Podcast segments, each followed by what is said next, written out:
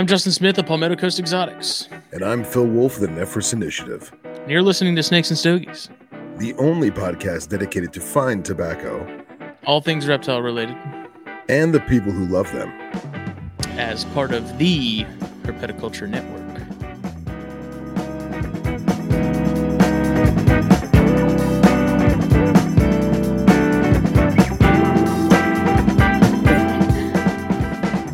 Look who it is. Here we are.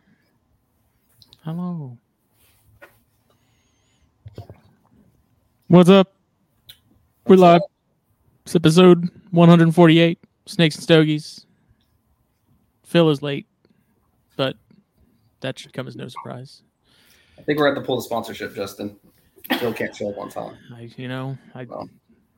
I understand. Yeah. What's uh everyone up to? Robert's in the chat. Chris is in the chat. Utah EDC, Tradesman Exotics, all the good people. Billy, Billy, Jenkins. Jenkins has been there for like 20 minutes waiting. what a freak.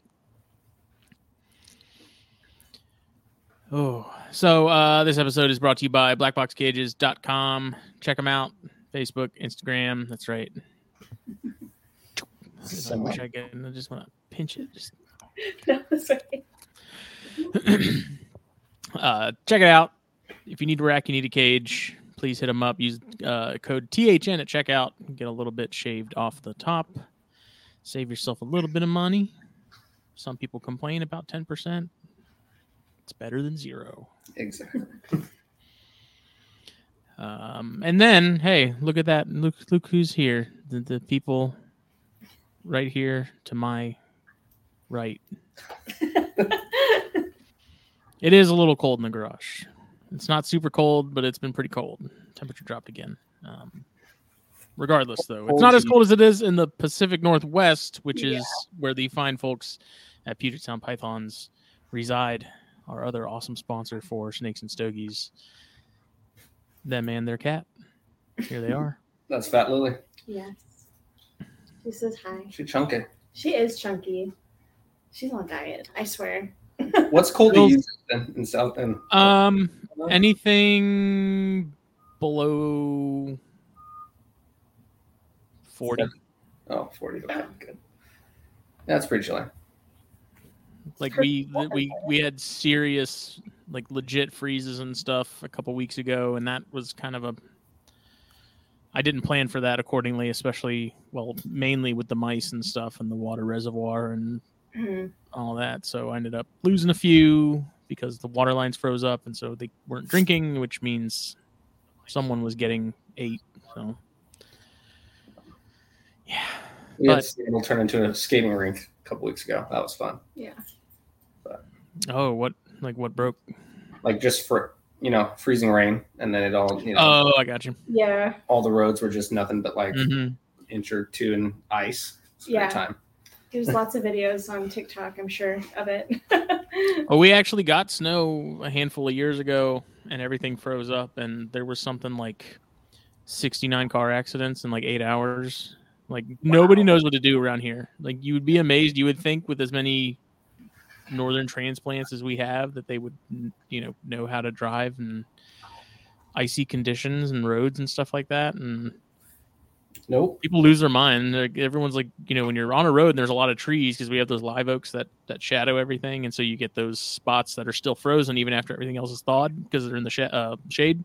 Yep. and everyone's like, don't just blow through those. Like if you don't know it's frozen or not, like slow down. And people are just like, nah, straight through. And then when they can't stop, they're like, oh shit. I don't know what to do. What was that? Mike said, sorry you were trapped with a bunch of 49ers fans Saturday, Kendra.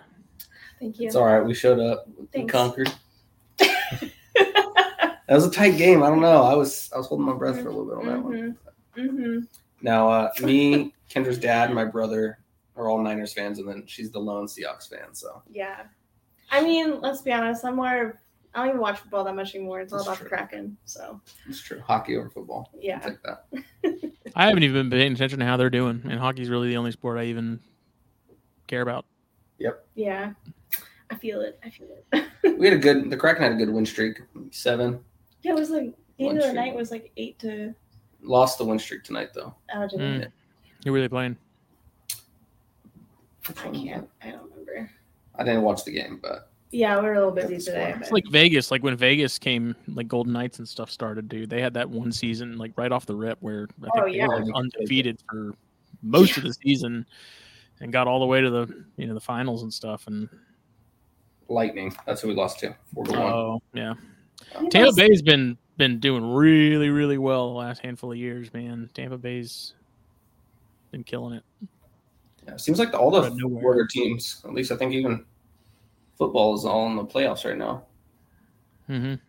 But you look at me like I know. I think it's true. but I love hockey. I love going to hockey games. That's Dude, it's fun. We don't have any NHL teams nearby except for North Carolina. Um, but we do have like some minor league teams. So we've got like I think they're ECHL or ACHL or something. Um, and we'll go to those games periodically. It's been a long time since I've been to one, but they Savannah, Georgia, just recently they have a, a new team now. Mm. Um, and Justin Olson, who used to live in Minnesota, obviously they're big hockey fans. They just moved down to my area, and so they've already gone to a couple games because they're like awesome. Like it's right, you know, it's a probably a twenty minute drive for them to go down there. Mm. And uh, so I need to go down there and and it's the Savannah Ghost Pirates. Is the, That's the team name. So it's pretty cool. I was actually like telling someone at work, I was like, we need to hit them up about getting some kazoos made because their color scheme is like Simon similar to ours, like that green and black kind of glow in the darky sort of look. Mm. I was like, we could totally do kazoos for that and do like a kazoo night and make a ton of money. So I gotta remind myself. bananas. What it is, 'cause It's the little noisemaker. That's right. Yeah. Okay. We'd had this whole conversation We last did. time. I remember. Yeah. Dude we were totally we were gonna get some made to like some thn ones to get to bring to daytona last year Mhm. and we just didn't plan for it in time but this This year year- might have to happen Yeah. We'll just like it. uh, overtake the USARK auction and make some noise. at the same time i'm kind of worried that people will be like yeah don't never come back That's true. That's true. Yeah. They already tried with the smoking cigars on the patio, so Yeah, no joke. Let's add noise complaints to that you're gonna make it this year, right? uh that's the plan that's kind of the sort of the one thing each year now that it's like definitely I will not be at work from this day to this day. And now that I have a job where I can actually do that, you know, it's, it's pretty sweet. Be like, hey, taking off Thursday through Sunday. See you on Monday. You've been there for what, like a year now, or over a year? Uh it's been nine months. Oh wow, Nice. time flies. Yeah, it does. Jeez. Patrick asked if I read the article he sent me. I have not yet. So I was at work and then I left work early. Uh, because my buddy, in who also lives in sort of the Bluffton Hilton Head area, his name is Angelo uh, of Hilton Head Exotics. He had some rat racks and a big breeding group of rats that I traded him one of my male Beox for. So I left work early because I had to go home, get the snake, box it up, go to my parents' house, get my dad's truck, drive out to Bluffton, which is like a 45 minute drive. Uh, and then we had to load everything up. Um, somehow, I mean, you saw the picture on Instagram. Like, it was, I was white knuckling that thing all the way home. I was like, oh my God. so, um, it sucks because I, so I was on my way there, like I had to piss really bad.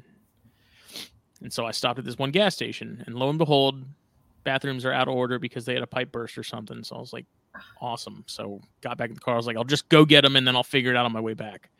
So I drove to Angelo's, got everything loaded up, got rats in some bins, and I thought it was only going to be like 25 rats. It's like 50. It's it's a lot. Um, so then finally on my way home, like managed to stop, but also realized like some of those tubs didn't really have much ventilation. So I'm like fanning them a little bit and trying to like get some airflow in there. And so I stopped to go to the bathroom, get a monster, let the rats get some oxygen, get back in the car, and drive. Like then I had to go to Tractor Supply because I didn't have enough bedding to fill everything up. Ended up doing that. Fanned them again. Got home, unloaded everything in the dark by myself. Got everything set up. Came home, hung out with the wife and stuff for a little bit. Ate, and now here we are. So it was uh, I it was a three hour like round trip, but like the way I brought two ratchet straps for three racks, and Oh, it's Some, three like- racks? I it was two. no, it was three. Uh, he had a fourth one that I was supposed to take, and like I'm kind of glad he didn't have it with him because I don't that wouldn't have fit in the truck. Like it would not have worked.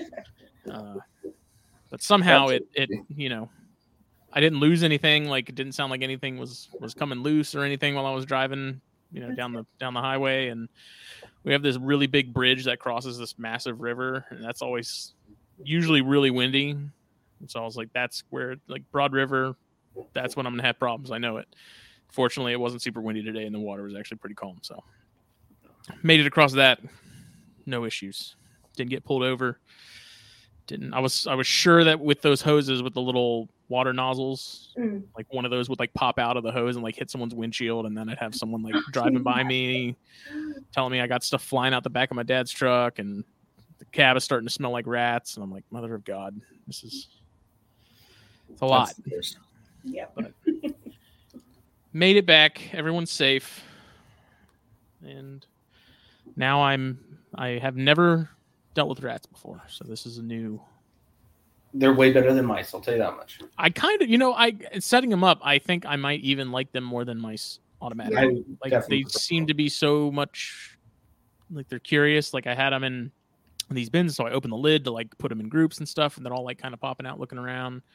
Like none of them were like trying to take off or do anything shisty. You know, it was. Mhm. uh I was like, okay, you guys are cool. Yeah, they're super smart and they're friendly. I mean, we have our helpers and they're always picking them up and holding on to them while we're cleaning. I'm like, all right, get back to work. Stop on the rats. But now they're super personable. They're cool. And they breed, I think, a lot more than mice. I don't know. Yeah, it depends. Yeah, I guess it depends on the group size we have, the age, like how long we've had them, etc. Mhm. Lots of variables to be Hmm. to think about. Well, it sounds like from everyone that I've talked to in the past that's dealt with rats, is they're not nearly as brutal as mice are in terms Yeah. of like Yeah. social hierarchies and things like that. Um, Mhm. you know, mixing adult groups of mice usually only leads to nothing but problems, at least with males in particular. Um, so anytime I sort of shift groups around and sort of change things up, I usually have to stay there for a few minutes and just kind of listen to see if any of them start going at it and Mhm. split them up and find a new tub for whoever the the weaker link of the two was and it just it's a pain so to not have to worry about that nearly as much with the rats and stuff is going to be nice so. Yeah. I think what we have like 240 female rats right now breeding. Way too many. Well that's the funny thing too is, is like i don't have anything that can eat like these rats are freaking big like i forgot how mm-hmm. big rats are because when he opened the thing to like start putting them in tubs for me to to transport and stuff i was like mother of god like those things are huge i don't have anything that can even eat an adult Yeah. like an adult for the even for the female Jance and I would be way too much. Like massive. Does Jake, Huh? Does Jake have anything? Like, Jake does. So that's kind of the the saving grace, I guess, because basically when I when Angelo asked me, you know, he's like, you know, anybody interested in some rats? I was like, I, you know, I would be because it sounds like rats are in pretty high demand for the most part. Like they're kind of getting hard to come by lately. Um, I've been having to, as stupid as this sounds, like I've been having to buy my feeders lately, and it's been a real drag. It's been some serious bullshit because my mice aren't breeding. Mm. Mhm. So I was like, look, if I can get a nice group of rats, I a lot of the stuff I have is at the size where they're eating, you know, fuzzies and and what would essentially be like rat pinks, more or less currently. So I was like, this will be good because that's I need basically smaller stuff. I can raise things up to get them to about adult mouse size, and then you know feed them off whatever I need. And then if I have like retired breeders that I do end up culling, like Jake can you know use them. I have the pine snakes too. Like those are going to take a while to get to that point, but an adult pine could eat one of those rats probably. Uh, southern pine at least could take one of those down. Um, so I think it'll be good. Those on you know coupled with the the mice and stuff, it'll be nice pressure off of them because I'm kind of at a point where I'm not using anything that they produce. I'm trying to just get breeder groups together and um, replenish those. I had a nice batch of hoppers that I had been raising up that uh, I didn't put enough bedding in the in the tub. They couldn't reach the water, so I went from like ten to like two last men standing and a bunch of like half-eaten Oh friends, and so that was a setback. And it's just been it's been one thing after the other. So I think the rats will be good. I'm uh I'm currently now the next hurdle is going to be gauging uh how much more food and attention am I going to have to now because right now I clean on Sundays and then I go over there on Wednesday mornings before work, top everything off, and then I'm usually not there again until Sunday unless I'm happen to be at my parents' house just checking on things anyways. Um, Rats definitely go through more food Yep. than the mice. yeah, And more water, much And- more water. yeah. that doesn't surprise me. So like with ours set up, I think her dad they're in his garage, and uh, he feeds them. I think like probably Twice- twice almost a day. twice a day. Yeah. Yeah. Hmm. I think we're running our groups at like 1.5 to like 1.6. So like Yeah. Yeah, these are supposed to be like 1.5 ish. Yeah. It's always The problem- problem sometimes. Is when I was moving them into the groups and stuff, and and looking like some of them were obviously male, and then I kind of there were some of that I just was like, I don't know what you are. I don't know if it's just cold and I can't tell. It'd be like that. What? So I I don't know, but there's more than enough females, that's for sure. It's only I think out of that entire group, there's less than ten males, so Yeah, it's good. there's a lot. Are you gonna do like a rotational system with them? With like the Um, males? yeah. Once as soon as I kind of get a better grasp on who's where and what's what's happening. Um, Mhm. How often do you guys rotate yours? We don't. Um, so we have two different like setups as far as breeding goes. We have the maternity racks, and then um, where they have like a, it's a little bit smaller than the concrete bins I think that you have now, Mhm. um, where we do like a 1.3, and then as soon as they're pregnant and about to pop, we'll move them up to a bin where they're by themselves, um, and then they'll raise the babies, and then they'll get back put back into the rotation after that. Um, and then our colony breeding, we do 1.6, and we just leave a male in there. I don't know if I just have I don't have the time to rotate males. You know, it wouldn't be it out. it wouldn't be hard because I did it when I when I lived in Buffalo. I did that. I did a rotational system. It's just annoying to do, I guess, Yeah. because you got to make sure like because I usually did the rotation on cleaning day, so every week we would change. hmm Um, so the the male would hit every every bin. Um, P and Cody do the maternity thing too, and I have those Mhm. two separate like standalone grow out bins that I got from Reptile Basics that I used for like once hoppers got to that sort of hopperish size and they were fully off mom and on their own. Like I'd put them in that and to raise them up mhm. um, because they could reach the water and the food a little easier than they could in the rack system. But is there like what is the benefit to separating females for that? From what I see, and just I mean, it's only been two weeks now, but um, you can identify how many babies a adult rat female is producing, or if she's eating Okay. or if Yeah. she's just not being a good mom and hmm you know providing the nutrients they need. And so, like when a mom is just having three babies, it, you know she's gonna get recycled basically. And so um, we'll get a new girl in there rather than Mhm. just wasting all that food and that space. Because I mean, we have some girls that'll drop 12, 15 babies just over and That's over again. that's ideal. That's what you want. You know, 'cause it's a lot of space in those bins that they're utilizing if they're not producing, right? Yeah. Um, The other thing that we found is uh, some females will steal other females' babies, and then like the other female who had the babies or whatever, like she'll start to dry up because she's not feeding anything, and she's not in season, so she's not producing. And so the idea is, I think that if we get them in the attorney bins, they can focus on their babies, take care of their babies, get them fat, plump, and healthy, Yeah. and then we can get through the rotation quicker. Also, I don't know if it's a factor, but then we're not like potentially overbreeding that female. Yes. Um, yeah. Because she's not just being bred as soon as she has those babies. She's in a bin by herself for until the babies are weaned, so she gets a break, yeah. which is nice. Okay, so you're leaving her in there by herself for like what, probably two weeks? Uh, Uh, until they're weaned, so yeah. Lo- what, longer than that, I'd say. three, four Okay. weeks. Yeah. this is new territory. So yeah, so we have both setups now. If it maternity setups end up being more fruitful, we're gonna switch everything to that. So Yeah. We're in that experimental mode because we've done the other way for, we've been monitoring uh, production levels in each bin and each rack for what, two years now? Mm, three, yeah. Three years. And so we're, um, I have a system in my Excel sheet and I can see like the fluctuations. Obviously, there's always going to be a dip in the winters. Um, but then to see what the production level and like the rate is at the end of the, what are we going to do? Like six months of maternity rack Yeah. Mhm. something like that, tracking it to see how things go. So Gotcha. The um, I need to come up. I mean, I tried to have some sort of system together to keep track of how old groups were with mice. Because with the Mm, mice, yeah. I just have two, like cat litter pan size tubs, uh, with four each in it, and then mhm. I've got two groups of mice, like bigger groups, in two concrete tubs on another rack, and now there's two uh, groups of rats on top of those. Mhm. and I I don't know if it's just because I you know Sundays usually when I'm cleaning it's like I'm I'm in there to get it done and get it out the way to move on with to something else, but um, or sometimes I'll move groups around just because you know one tub crashed and and there's nothing in it, so I'll just move that to the bottom and move what was up there up, and then I forget to keep track of you know when I moved them or when that group was put together, and Mhm. so I definitely need to I need to get better about having some sort of system in place to keep track of those kind of things. But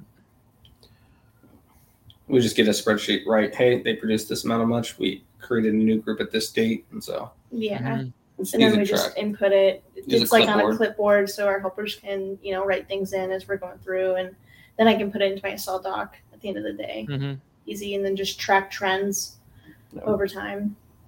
You see a pretty consistent average in terms of like breeding career, like a you know Um, that, that bell curve of production from a single female. I think it kind of we don't know single Yeah. female, but groups. I mean, yeah, yeah, there would be no way that we could track single individual uh, females just because there's just way too much. Um, but we can track typically like bins, um, and it's there's a good correlation between outside temperatures and the production levels. Um, they're pretty they pretty stay pretty consistent, um, and that's where we've had to like do interventional variables like adding a heater or adding insulation to like Yeah. the top of the back of the bins to keep the heat in when we had cold snaps or when you know the power goes out or something. Um, that is that is all you know that will fluctuate things over time. Yep. Tell you what, um, we added a carbon filter to the garage, and that's a game changer Yeah. as far as the ammonia smell. Because See Yeah. that I, that's never been an issue for me because the sort of the shed sort of setup they're in has like 20 foot ceilings, so it's very tall, and so um, it's also not like completely sealed, so it's it's like dirt floor, uh, and there's still like gaps between some of the slats because it's you know it's lumber and stuff and so there is airflow and stuff through there and any of the heat in the summer rises so it doesn't get stupid hot in there like it does get warm but it's not anything you know yeah. unbearable and um, i think those high ceilings definitely make a huge difference when it comes to to that and the smell because you walk in there and it really doesn't smell super rodent-y That's good. You're lucky. yeah Wrong. that's A little that's as much as I'd love to to move them into the garage or something closer to the house, which I mean my parents only live like five minutes away, but uh, I'm kind of okay because I know I think that's what stopped Jake from from kind of having his own rack and doing his own is they'd be in his garage, which is fine during the winter, but in the summer it's like an oven, you know. Yeah. So I don't know. We'll see. And now I need to find um, another source for like FRM um, because the, there was a place in down in outside of Savannah in Georgia where I could, you know, I'd jet down there and buy three or four bags of rodent pellet, but then I think I call. Usually, I would call before I'd go down there just in case I didn't have it, save myself the hour drive. And uh, I called him last time. He's like, "Oh yeah, we stopped carrying that." Uh, there's now a group that like goes together. They all go in on a pallet together. Um, and so I was like, "Oh okay, I don't really want to deal with that." But we just had an Ace Hardware open here, and P and Cody get FRM from their Ace Hardware. So I emailed them today asking, you know, is there some way you guys get this in? Like, do I have to buy an entire pallet if you get it in? Like, basically, if you can if you can hunt it down, like I'll buy it from you on a regular basis. Yeah. Um, so I'm waiting to hear back on that. But like, as much as I'd like to use Mazuri and stuff, it's shipping and stuff on that is just insane. It's Yep. hard to justify. Yeah. What's the overall cost for you out there? For uh, Uh, the FRM when I was getting it from that feed and seed was only like fifteen dollars a bag Oh, wow. 50, for a fifty pound bag. So that's why I was like, this is perfect. Like I'll definitely drive down there and buy you know Yeah. three bags, and that three bags will last me with the mice at least. It would last me for I don't know, like at least two months. Mhm. Ours is thirty four ninety nine a fifty pound bag, not for a FRM, but a different brand. Yeah. Mhm. It's outrageous. Yeah, I think Mazuri almost got to what forty dollars. It's something ridiculous. Yeah, like, It was Mazuri it was like ridiculous. Yeah, it was. I think like sixty when I maybe it was like thirty. It was thirty dollars a bag, and then shipping was sixty. What? So it's like, am I going to pay ninety dollars for a single? It was only like a Jeez! twenty pound bag, I think, or something like that too. I'm like, that's just that doesn't. Wow. It's not feasible. Yeah, that's insane. We just get ours on Chewy, ships to the house now. Yeah, it's kind of a pain in the ass, but it's better than Buying a pallet at a time. Of Yeah. The other stuff. driving over an hour away. Although I was so I was at Tractor Supply earlier, getting more more stuff, and they have uh, they had some like deer feed that was like really high protein in like a pellet form, and I was trying to read the like I didn't see anything that had the ingredients on it. I must not have been looking. It might have been on the sides or something. Either way, I didn't see it, but that kind of had me had me wondering. So I might look into that and see what's you know what the deal is with that, and if it's something that's that's I deem sort of safe um, and doesn't have any weird chemicals or hormones or anything in it, then yeah. might give it a shot. You know, it's uh, Yeah. Yeah. I've heard people use like swine food mhm. or um, what was the other one? I didn't even think about that. Yeah, like hog feed and stuff like Mhm. that. I haven't. I know people have used it. I can't remember what the brand name is, but they found it at Tractor Supply, but I've never seen it at ours. So I never had the opportunity to try it, just just Yeah. as a test. But I If you add the foraging mix, the rats will love it too. oh yeah, that's my favorite part of breeding, breeding rats. Is we had like a foraging mix when we like set up their bins. So we had like a Mhm. system. We set up, we clean them, put the pellets down, put the bedding in, put our forage feed in, which is like a mix of uh, different types of seeds, Mhm. um, some like sunflower, like sunflower seeds, and Bugs. oh yeah, we do the um, was it freeze dried? Yeah, the mealworms. I Yeah, used to get the mealworm, like the mealworm bricks that you use for bird feeders, and cut it up into like marshmallows, and they Oh there yeah, be anything left of those. They Yeah. yeah, yeah. destroyed those. Yeah, and every once in a while we'll add in. Uh, we'll get like a big thing of eggs. I mean, not now since eggs are like six dollars a carton, but um, just hard boil a ton of eggs and Mhm. just like crack them, and then like leave an egg in each bin, and so then I'll go after it and like dig through the eggshell. It's Mhm. it's it's wild to watch, but Yeah, we're gonna start doing quail here in the spring, so Mhm. that's I'm kind of excited to try that again. yeah. So right now, as an alternative to the FRM, since I you know I couldn't find it, I've been using uh, Pure Balance dog food, which is like a grain free um, variety that I went through. And honestly, I like I compared ingredients and stuff between all the bigger brands and like everything I could find. And uh, in terms of ingredients and amounts of what's in it, that Pure Balance was better than like the Blue Wilderness and Blue Buffalo stuff by a long shot, and it's like way cheaper. So I'm like, how is this even possible? Mhm. Um, but the problem is, is like depending on which one you go with, the actual like pellets themselves are tiny. Mm. There's like a large breed formula has bigger ones, um, but that seems to be in and out of stock sporadically. Um, is hog feed too heavily medicated? It may be. That's a good question, but yeah, I don't know. I hadn't done much research into it yet, so There's some good breakdowns on the like feeder groups on Yeah. Facebook, of, oh yeah. like the actual ingredients and what does what. But hmm Darren asked if I have issues with predators, and I really don't. So I had there was like a stray cat that kept digging under the the it's a barn door basically, so it's on the rollers and and rolls to the side, and Mhm.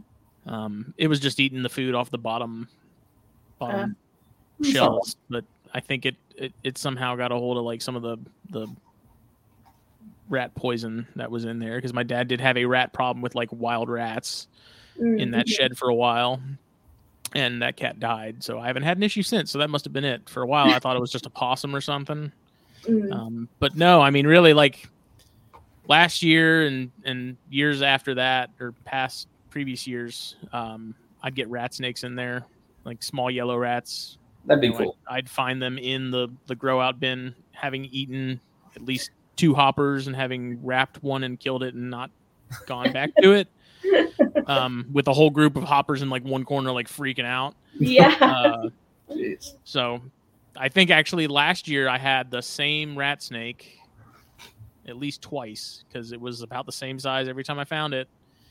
Um, this is like probably a year and a half, two year old snake, not very big, but I'd let them eat. Like when they ate it, I'd just take them outside and release them. I mean, like you earned it, buddy. Like how Yeah. you even got in there, like through the bars and stuff into that cage is beyond me, but whatever.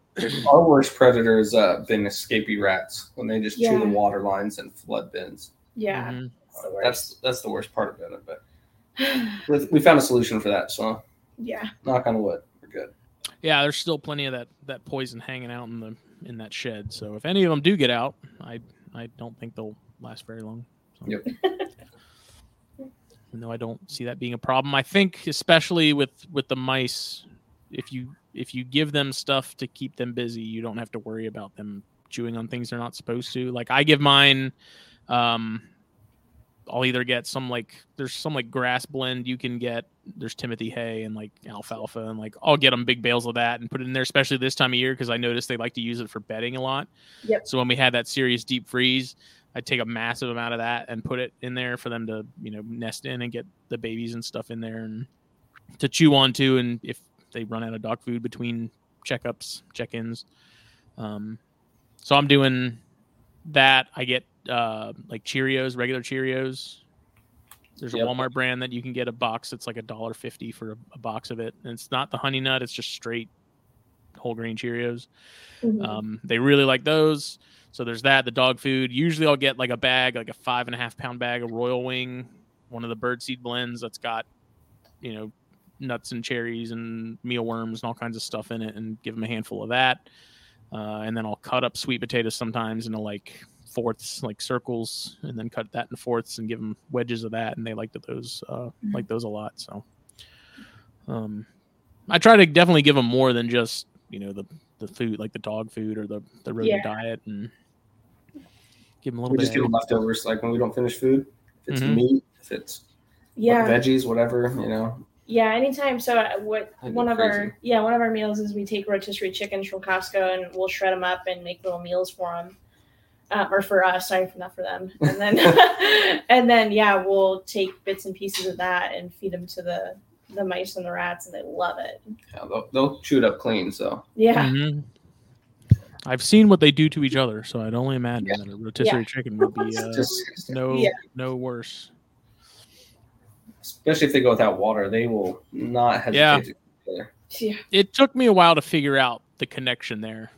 Like I'd have some where like I'm like you have food, like you have a little like I, it took me a while to realize I got cannibalism issues Mm. when they when they didn't have like when water lines clogged or like whatever something related to water if they didn't have access to it that's when i had issues like they seem like they're okay if they if they end up going out you know without food for a certain period of time they seem to be fine Mhm. but water is a completely different story like they run out of water and that's when it's yeah. it's game I, on I found that mice, if they don't go like even half a day without some sort of water supply or, or a day without water, like they'll just rip through each other almost immediately. Rats, you know, like if a line froze or we had an issue or it was clogged or something, it may be like a day or two before Yeah. they start going after each other. But mice are brutal. Yeah yeah. my coworkers are like, "Oh, that's you know, the mice are so cute," and I'm like, if you knew what they did to each other, you, you Right. wouldn't feel so bad. Like Yeah. that's another thing I've heard from a lot of people is like they they feel worse when they have to call rats and stuff. or like Oh, Jesus. whatever. Sorry, Um, looking at the comments. Had like my- mice, it's uh, mice, it's whatever because they're just horrible to each other. But I've heard rats, it's a little tougher because they, you know, Yeah. Maybe it's because they're a little more aware, like what's going on. Yeah, maybe. it kind of reminds me of like quail. They'll do the same, a similar thing where like a male will start bullying a bunch of the other ones and just start pecking at their heads. Mm. Um, I don't know. Animals are cruel to each other sometimes, but Yeah. Yeah, I'm not super excited to get back into quail for that reason, but it is. what I'm it excited is. for the you know having them as options as far as feeders go Yeah, yeah. for all the colubrids and stuff. I think it, they would like it. But Well, and their gestation from egg to chick is 14 days. Mm-hmm. So you just pop them in the incubator and, you know, rotate them once a day or whatever, and then. I can't remember bunch the of size of a feeders. wound. Yeah, I would say maybe a little Yeah. smaller. They're so cute though when they when they start to hatch. It's the coolest thing. Yeah. The um, so there was Angela's the same one that I had messaged you about the other day, uh, who was getting, you know, he's kind of getting out of some some ball stuff. The DG. yeah. Um, yeah, because as soon as he told that, I was like, I know people that like desert ghosts. Um, like, what's the? I know the wedding and stuff is kind of put stuff on pause, but sort of what's the plan for the year, like this upcoming season and stuff. Um, what is our plan? Like, are you guys gonna not pair as much stuff with the wedding and everything, or is it- Yeah, that's definitely something that we've kind of held off on because, yeah, everything would kind of align with uh, right at the end of um, our honeymoon and stuff. Mhm. And so we've really kind of backed off a lot from most stuff. But what do we have? We paired Paired all the uh, paired the Apodora. Yeah, paired the Apodora, the olives, hmm some carpets, um, the Dumerils, Yeah, um, I'm excited about those. and then we introduced the Bloods, but they didn't show any interest, and I haven't paired them back up again. Mm, And then uh, we didn't start on the balls yet, so yeah. we're starting pretty late on that. But um, I don't even know what the usual season is for balls. When are people usually year round, but Yeah. really? a lot of our- yeah, a lot of our girls go Everybody late anyway, so yeah, I don't think it's really going to own affect it. About when to pair ball pythons. It's you you can do it year round. You can start in October. You can start in January. There's yeah Yeah. different opinions. But I mean, I think it's gonna be a probably a smaller year for us as far as production goes. yeah, Um, but you never know, I guess. I mean, because if the the olives go and the Apodora go, I mean, that's I'd be more excited about that than any of the other projects, to be honest. But yeah, who knows? We tried them last year; they didn't go, so yeah. we'll see. It seems like after you've posted some pictures of the Apodora and stuff, though, it seems like there's been some headway there. A lot of Or at least interest. interest, yeah, Yeah. But I didn't see with the olives. I see you know him, him spurring her and sorry, my cat's food's going off. um, but uh, he shows he'll like he goes all at it, and I just see streaks of you know his little snail trail all over her backside. but it's kind of gross. But the Apodora, I mean, I haven't seen that with them. Um, but they're not eating each other, and that's the huge plus Yeah, there you go. Yeah. because I mean Ryan Young just posted his m- male after in an introduction, and they've been paired like three years in a row and no issues. No, and then All of a sudden, sh- snapped. yeah, she just tore his ass up. So Yeah, um, as long as they don't kill each other, I'm happy. But uh, yeah, because our two are they're not nice. They're not nice snakes. No. They uh, they bite everything and anybody. yeah. Um, so it always makes me nervous putting them together because I'm like, "Oh, just don't make a mistake and you know, think it's food. But so far, we're pretty lucky. I think we'll have a, a decent year this year, but nothing as big as last year, probably. yeah, and that's that's okay. We have a lot going on this year because, Yeah, yeah, weddings. I think that's a lot of people are are sort of taking that approach this year. Like I know I am. I you know I I paired a, more than I've ever had last year, Mhm. and I definitely don't want to do that this year. So Yeah. sort of pulling back on some things. But maybe that's the way it kind of just naturally goes. Like you know you have one year where you pair a lot of stuff, and then the following year you kind of back off some, and then the year after that you're back to pairing more. So I, I don't And. I don't think there's anything wrong with giving some females off, you know, for a year Oh, and definitely. letting something get a little bit bigger before you breed it either. So, yeah. Um, I mean, we're not doing this because of you know the recession in the hobby, but or anything like that. Because I see that going around online a lot. But um, I think it's more just laziness, and No, it's definitely not laziness. yeah, I think it is. But uh, we've just been putting off as far as pairing goes, and then well, weddings are stressful. they like, are. Yeah, trying to get things aligned and just not having the time for it and career shifts and changes at work and not having a time for everything I'd like to do, you know. yeah, It happens. Not the end of the world. It's not like we're gonna be out of this because we don't produce something, you Right. know, one year. This is definitely a long, long lived passion that we have. So that's the luxury of it being a hobby, not like your own job, like Yeah. your sole job. Mhm.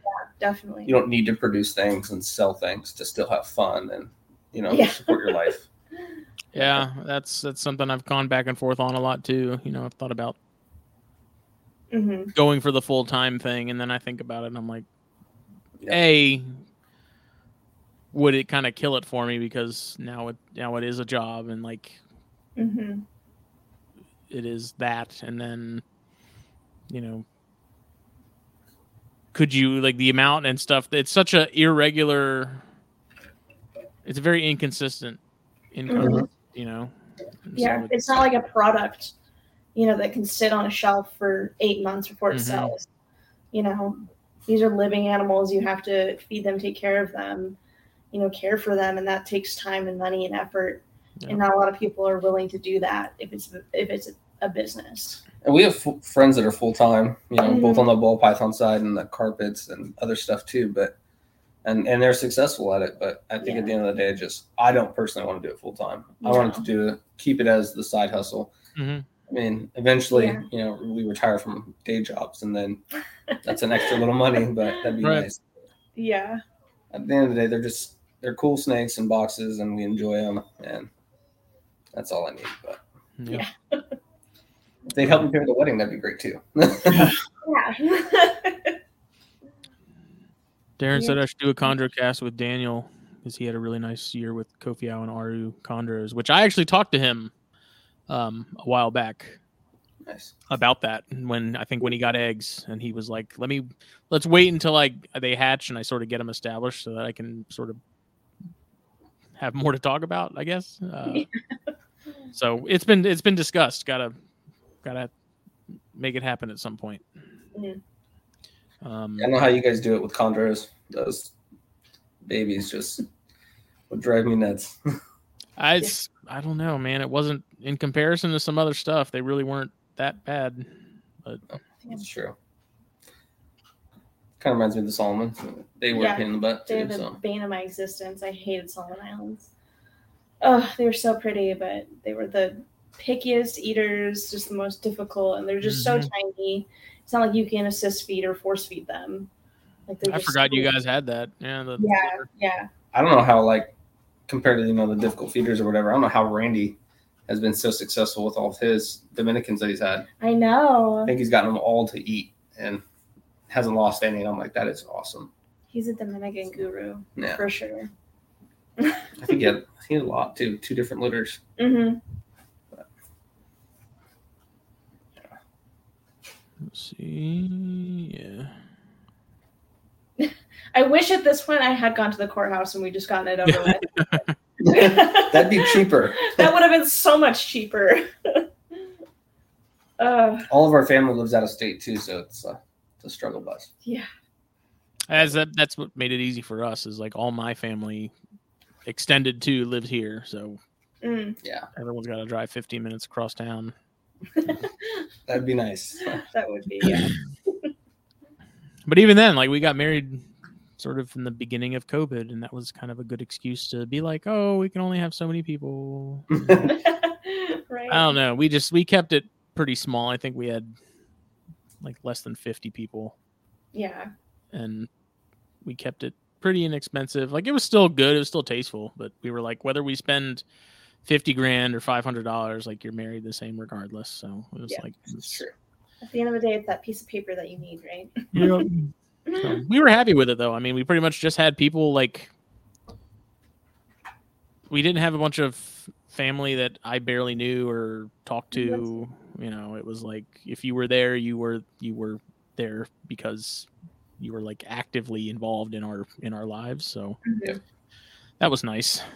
That is nice. Yeah. I think a lot of ours is like friends too, because Mhm. Yeah. just from local area, just you know, we we spend life with them, you know, all the time. So it's like might as well get together on the big day. Yeah. Um, doesn't need to be family that I only see once every two years. Yeah. See the friends that we see, you know.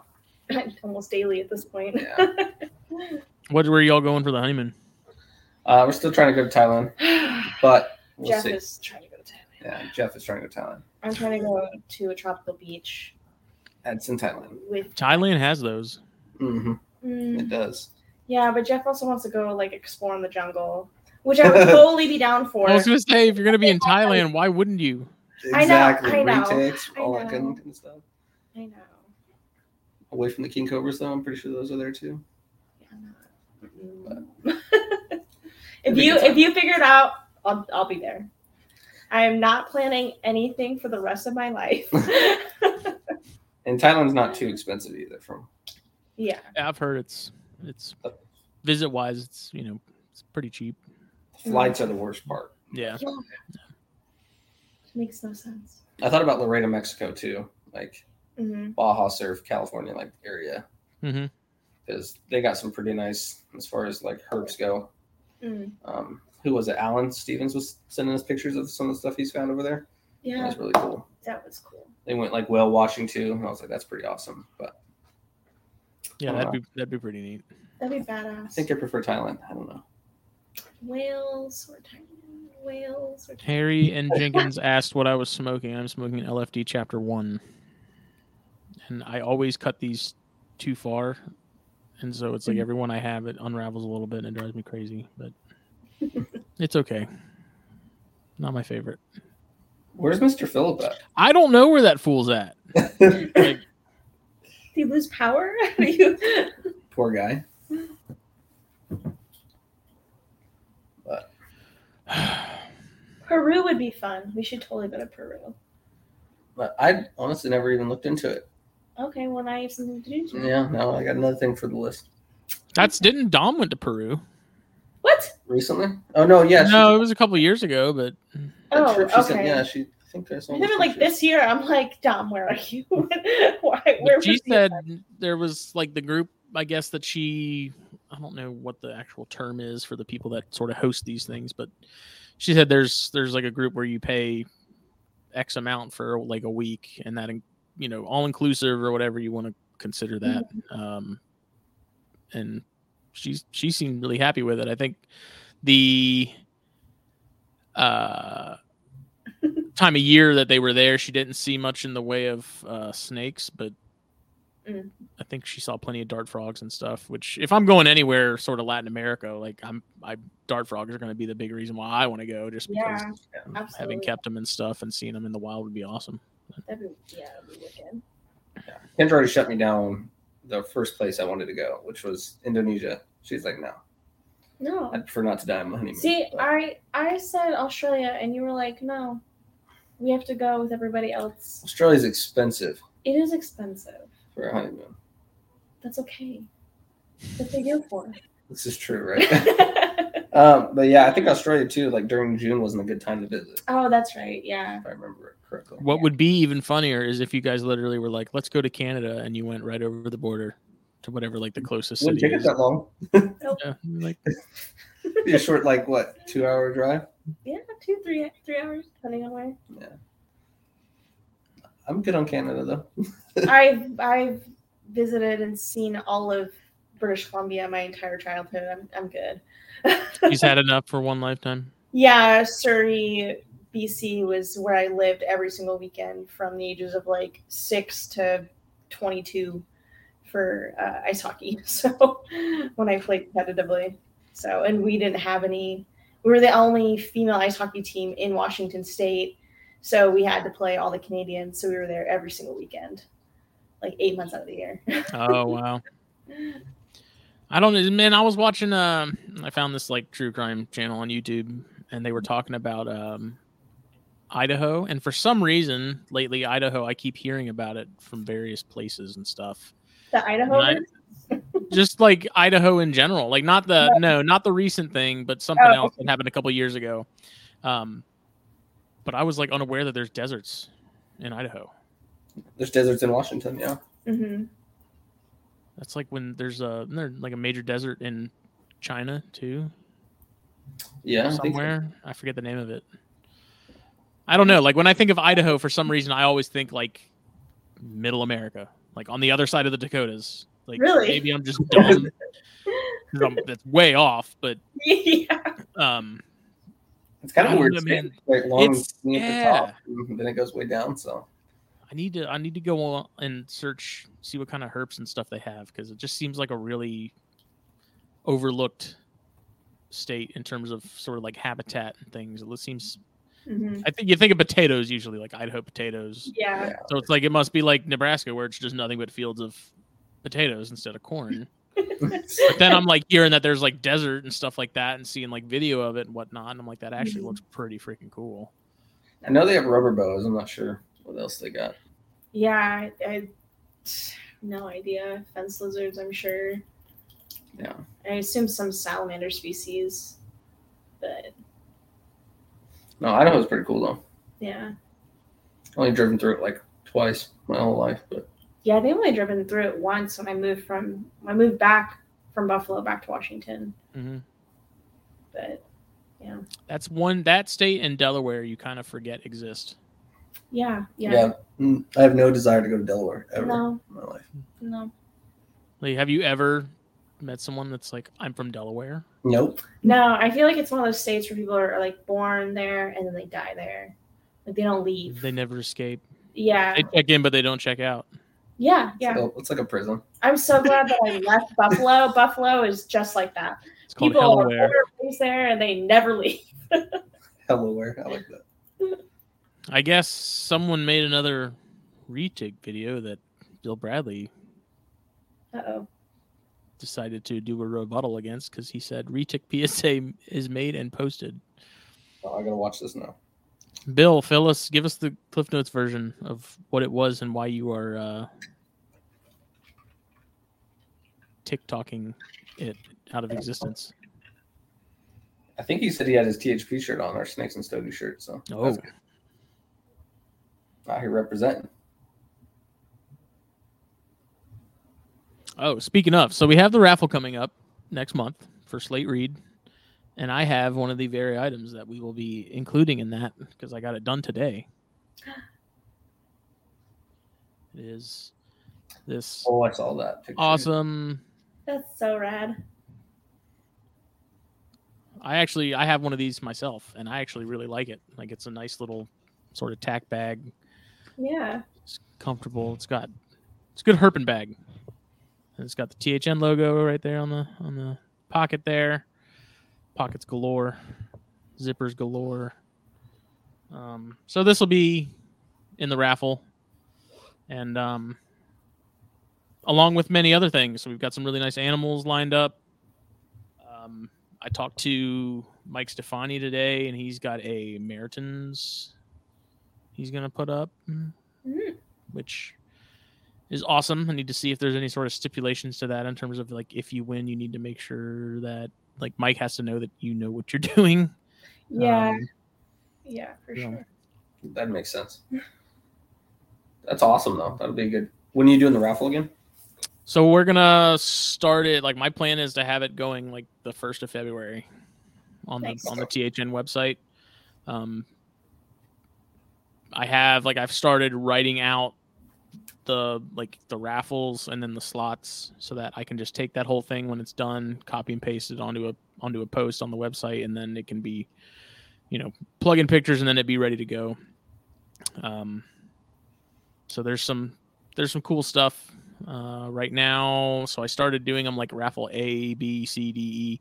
Um, I'm all the way down to I think the last few letters of the alphabet. Um, we got a copy of the more complete carpet donated, so that's going to be in there um, along with the Chondro book that Drew Lander and Terry Phillip wrote a couple years ago, and some original art pieces. Um, Jeff Frederick sent me a picture of something he was working on that he's going to donate, which is awesome. yeah. Um, what else? That bag, and I'll probably end up throwing in some extra like THN stuff in the bag. I really like that beanie. That was it like an olive green? This is yeah, it's like a coyote brown, Okay. Okay. Oh, okay. kind of similar to the bag, okay. but figured instead of the black, you know, change it up a little bit and That's what we did. I mean, we love it. Change Mm-hmm. it away from get away from black and do the blue. Yeah.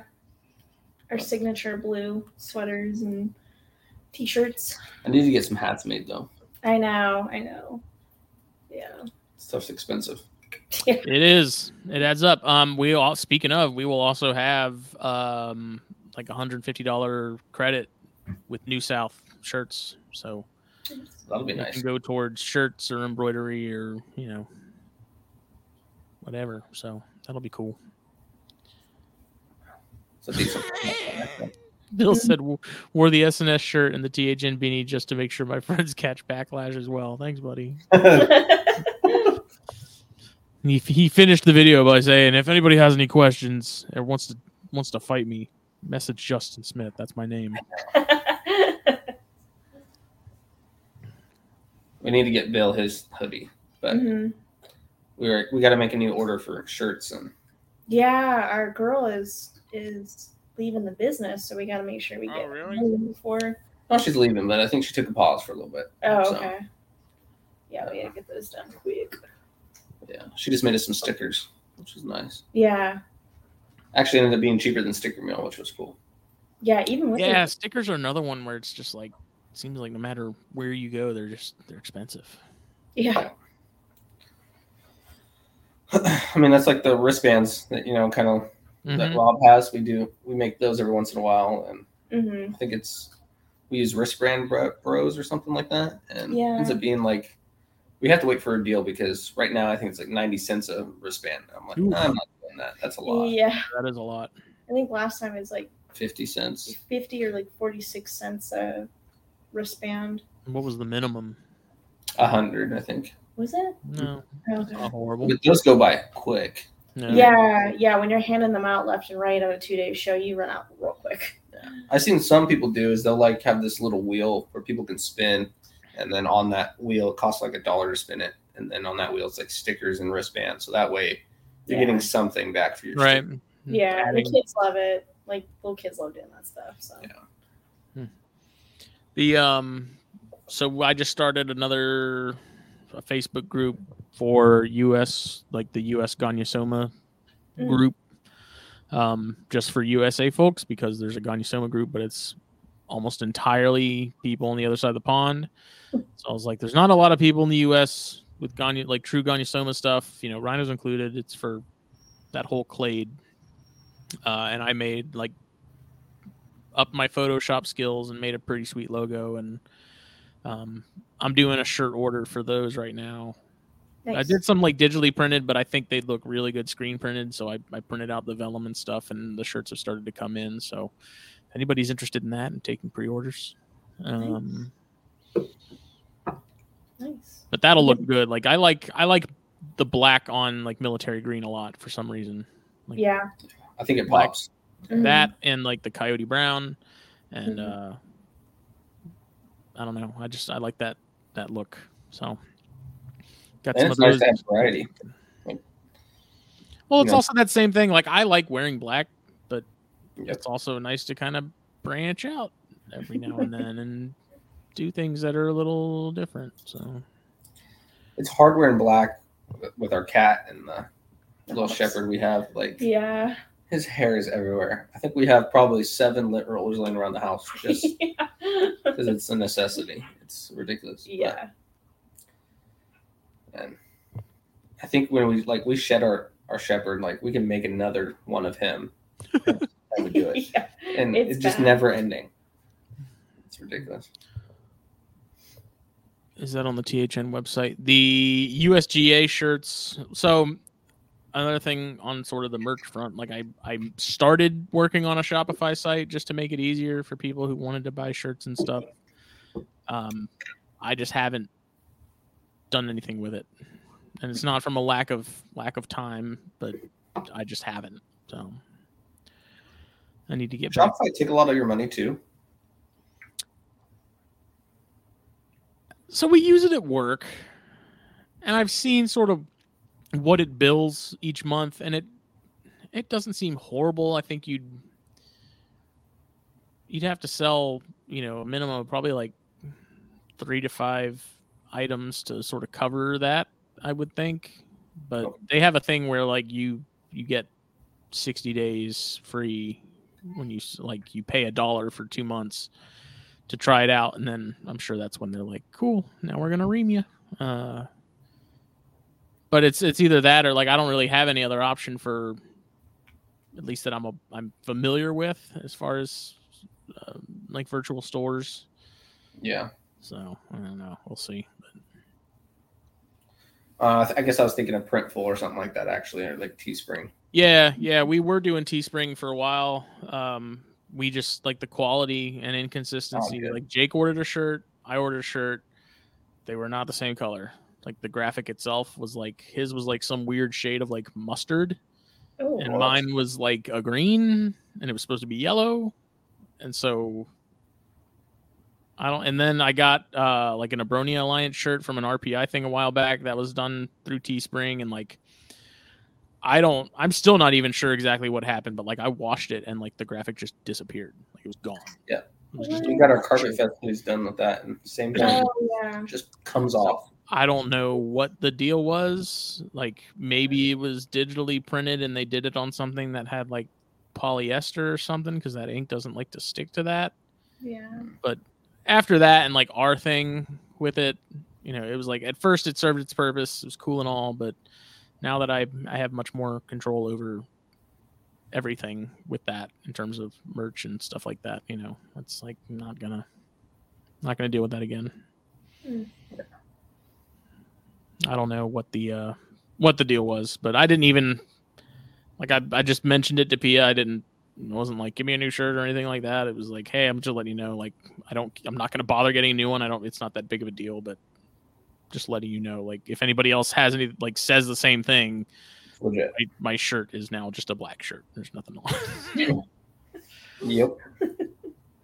I still have like my CondraCast hoodie and my my original uh, THP hoodie, and those have held up fine. But Yeah. I think the best way is just to flip them inside out and wash them that way. Because if you don't, yeah, it just it crumbles. uh oh, now it's just me. Just start with an eBay store. eBay's kind of made it harder to do too. Now eBay, like they don't do PayPal anymore. Now it's eBay does their own thing. I don't know what happened. Internet died. No either. Everyone apparently Phil's just. I haven't even heard from him. Uh, I hope he's good. And Can you text him? uh, I, I'm don't gonna text him. I mean, he called me right before, like an hour before was, Oh yeah. we were on the show. Are you alive? Baby, come back. no, I'm excited for this year. I mean, you know, as far as breeding goes, I know we're taking a little bit slower this year, and uh, buying animals definitely has stopped um, altogether. I don't know why you're looking at me like that. Um, I, I wonder. And then, uh, you but made the largest purchases this year. Don't even. but I'm excited for the, the that was your ring. But uh, oh, okay. I'm excited for the herping though this year because I think we're trying to plan some more trips. I want to go to Utah and Arizona. We wanted to Utah is another one that would be awesome. Yeah. Yeah, Yeah. that's yeah, it's a beautiful area. Zion, that'd be a cool spot to That go. That would be really cool. Um, I want to, I want to try to get some road trips in because I think you the Zion's like 16 hours away, which is From us? yeah, Is it really? not that far as far as in the grand scheme of things. Mm-hmm. So that would be cool. Plus, they have a decent amount of herps down there. Yeah, that would be cool. Yes, I- If we did that. Well, But uh, yeah, I don't know. I think it's gonna be a good year. Are you guys doing any herp trips this year? So Jake is supposed to be well next weekend. We're planning to jet down to Gainesville to meet up with Elijah. Um, Jake's getting a, a hog nose or something from him. and then I think we were gonna maybe go down to Skylar's while we were sort of in that general area and then find a hotel or something, crash overnight, drive back the next day. Um, I don't know of any like planned trip trips, but uh, I know like we have to f- figure out a time to go pick up our black box order. There's a show me show happening in March up there in their neck of the woods that might be a good time to go check that out and and pick up. But aside from like herping and stuff, there's the WMA that Jake likes to go out to that I definitely want to hit up um, earlier than we did a couple months ago. Uh, and then there's this other little sort of like walking trail area in the middle of nowhere. This place called Jacksonboro, um, which is like between us and Charleston, and it's uh, along like the Ace Basin, like Edisto and stuff. And it's really really neat. Me and Katie went and walked that earlier last. Was it earlier last year? Yeah, it was because it was like our uh, anniversary weekend, and I kept we passed it. I've passed it for years and never stopped at it, and so finally I told Katie I was like, on our way back home, like I want to stop and check that out because it doesn't look like anything from the side of the road. You go back there, and it's like phosphate was a big, big mining thing here on the coast for a long time. So there's all these like old canals and stuff where they used to mine the phosphate and whatnot, but there's like tons of just those big, gigantic palms, like pure diamondback uh, turf. So Mhm. definitely want to go back there. Jake said he's never stopped at it and checked it out. Um, but you like you you walk back there and it's just like you had no idea that it was there. Like there's this boardwalk that goes all the way back to you know like one of the a small river or something, and I think it's brackish water. It's not salt, so Mm. Oh, yeah. there's gators and stuff, and it was just really cool. I'd love to go go there in the spring when it starts warming up a little bit and get there early in the morning and see what you can find. Yeah, that would be We should get a trip planned, you know, for Daytona time, like before or Uh, after. like last Mhm. year. Yeah, We went out with Casey. That'd be cool. yeah. That'd be really cool. Because I really want to find a Diamondback that would. nice. Check that off your bucket Yeah, list. Elijah was was he was out hunting or something the other day, and he just like casually found one. I'm like, It's always when you like are not looking for like. a If like Elijah casually found the coral snake, right. just no big deal. it's just there. But that was Someone almost always seems to see a coral snake at P and Cody's when they're there. Really? Tim Morris, when I think at the last Carpet Fest, he was like, "Oh yeah, there's a coral snake out here just a minute ago." I'm like, "What?" He was like, "Yeah, I just went under the house." I was like, "Bitch!" It's like, what?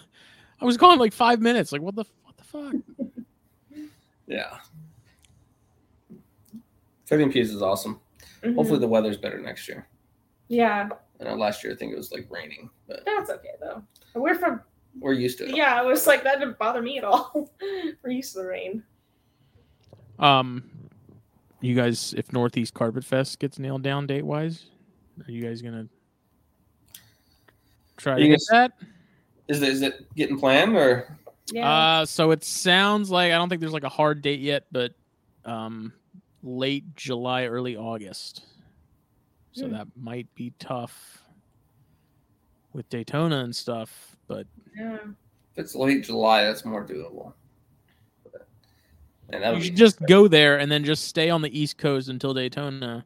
Go Yeah. down to Daytona and then just go back home. Like, why bother taking two trips when Right. can just go over there and just do like what Let me the, just let me just work from home for. the Ohioans do, where they they just dip out for the winter, come down south, and then when it's warm again and it's they go back go back home. that Yeah. sounds like a great idea, and I would love it. But my bank account says differently, unfortunately. no, I, I would be down to go to Northeast Carpet Fest. That would be, I think that'd be a good time. Mm-hmm. Um, but yeah, I think I've never been to a Northeast Carpet Fest. Mm-mm. I heard they're wild. Who's I've hosting they're it? Do you know? Is that I think it's Burke again. Burke again? Oh, mm-hmm. that would be cool. That would be really cool. That'd be cool. Podfather. The Podfather. yeah. Jake said that's real close to Daytona. It's on the same same side of the country. Close enough. Oh, I think he means the date. Yeah. I don't know. Unfortunately, I think if it's if it's if I have to choose between Northeast Carpet Fest and Daytona, I'm choosing Daytona. I think I'm choosing Daytona. yeah. Yeah. Sorry, I, I think it's just yeah. There's so much. There's so much to do in the Daytona area. Well, the stupidest thing about it for me, like with Daytona, is like I love the fact that I could just go there and then I just hit all out. All I do the entire weekend besides the show is just sit on the back patio and just smoke cigars. Yep. We That's just it. That's all I want to tend do. yeah, we tend to do a lot, but Yeah, soak up that sun, get stung by jellyfish, you know. I don't get stung by jellyfish. Yeah, okay, well. That's uh that's a Dom and Andy and you thing. yeah. Dan and yeah. that whole crew. James. I mean, It's like a whole mob of jellyfish that just swept through the water that day Yeah, and it had was everybody. Out the beach just stung us individually and just kept going, then hit the next group. God, that was the worst. the mustache protects me against everything. Yeah, okay. Natural force field. I think it's all that hair. Nah. I love Daytona. I can't wait for next year. Yeah. Can we So just there do our was- honeymoon? Eh? You want to do our honeymoon at Daytona? Yeah, There that you can go. be our that can be our trip. No, guys. I'm sorry. We can then just do. a You cur- can we can have the like the wedding dinner at Bubba Bubba Gump's. Oh, that's Yeah, that would see? be yes, and I can get another cup. Yeah, we're just not gonna share a room this year. You know. That's true. I kind of want to get one of those patio ones that are on the lower level. Of I don't. but I don't. Yeah, I don't know how I feel about that either. Like there's a lot of a lot of traffic. Yeah, I don't- is true. A There's of, there's a lot of traffic that are yeah. I'm not. I've I'm not seen what happens in front of those. we, we have, Yes. unfortunately. Mm, Um, been eyewitnesses. but uh, yeah, I think it, I don't think we're gonna get anything this next time, as far as purchasing goes. But Yeah, I say that every time. that's I know, true. I'm like- Doesn't what? happen. We'll wait and And we see. come Like home. I don't, it's to the point where I don't even bother saying like I'm not going to get anything because it's like I probably will. You're just lying to yourself. Just lying to us. Ugh. Like I mean, we say that when we're going to this show in two weeks that we're vending up here in Yeah. Washington, and Is that the happens. same the the same one that you've been yeah. vending? Yeah. How's that been going? Oh, that show's amazing. The Yeah. Pac Northwest show is is uh is really good. Mhm. Um, we're just now starting to get charged for electricity. Um, saw that coming from a while, a while back, but um, That's been yeah, that's been like a standard on the East Coast for a very long time. Is like tables with electricity versus tables without. yeah. So this is the first show we've ever been to up here where that that's now changing. Yeah, but Jeff, our show promoter, he's phenomenal. He's Yeah, really he, good at communicating. He puts on a good show. he Gets does. gets vendors from out of state, which is nice, and uh, it's Mhm. growing, which is good. And Yeah. um, I've always liked it. It's a it's a good spot to be. It's a good vibe. It's a good yeah. Just everything about it is pretty awesome. And he does the Puyallup show and then the Portland sh- or the Hillsboro, which is near Portland. Yeah, Um, Oregon, yeah. but uh, so he does those two shows. I think what twice a year, so it's like four shows. Four shows a year, Yeah. just about yeah. I feel like what there's- there's- like spread once a out. quarter. yeah. Um, which which ends up being nice as far as when you know it comes up to breeding because then you know either have fresh babies are they're going to grow up and have plenty meals by the Mhm. time the next show comes up. hmm Um, and he does really good as far as advertising for the shows, Yeah. um, which is nice. yeah. I mean, every time I see pictures of it, everything like booths and the venue itself, like everything looks real sharp. Yeah. Oh Yeah. yeah. It looks like a nice, nice event. Yeah. He has standards. I think we all have standards for each other too, which helps. So Mhm. Yeah, because we had you know problems in the past where like certain vendors would you know just not have quality animals. You know there'd be some issues like maggots in a bin or something. and Yeah. something's not right. yeah. But we bring that up to him and it gets shut down. You know pretty quick. Mhm. which is Things nice as far very- as him taking care of that kind of stuff and listening to us. And yeah, he has a great group of people there that help out a ton. Yeah. I mean, they're just they're super awesome. There's a lot of personality. There's a lot of like personable interactions with their crew and then vendors too. So we develop those relationships. People know each other. Yeah. And it's not it's not so standoffish, which I feel like you get bigger and bigger shows. It's like you don't know who the show promoter is. You've never shaken their Mhm. hand, you know. But like that's something that we really appreciate about Jeff and his crew is like he comes to a table, introduces himself, you know, introduces you to people in the area, etc. Yeah. So it's just a really great time for us. You know, it's definitely worth every penny. And the vendor dinner they do um, Yeah. every show is pretty nice because then gives us a break and relax and all hang out with each other. And Yeah. it's not like, I mean, I like the USARK auctions, but it's not like a, you know, it's not like that as far as, you know, you're just throwing money at somebody. It's, Mhm. Yeah, it's get to not- sit down, eat food, and Yeah. chit chat. Yeah. Like the last one, you know, we were talking with Nick Mutton and a bunch of other people about Thailand because hmm trying to go there for the honeymoon and stuff and telling us about different things they've done and were able to do. And hmm It So- sounds like you're trying to go there for the honeymoon. I'm going. I don't, I don't know if she's I don't know if she whether she's there or not. So it'll be nice either way. I'll be walking around the jungle jungle in the middle of the night by myself. I don't care. Mm. It'll be all right. Like I said, mustache protects against all. yeah. I'll catch I'll catch all the the trimeresurus and you can just Stay in the couch. stay at your your beach in Hawaii.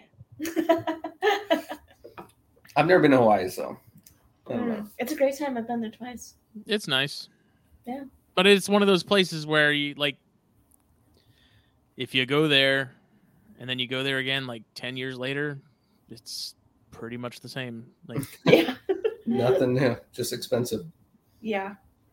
I don't know, like that's we lived there when I was a kid for just under 2 years and I'm trying to remember if we went to Connecticut after that. I think we did. No, it was before that. So we went from from Groton, Connecticut to Hawaii. And honestly, of all the places we lived, like Connecticut, I actually like the most because Connecticut doesn't matter what season it was, it was freaking gorgeous. Like especially in the fall. Mm.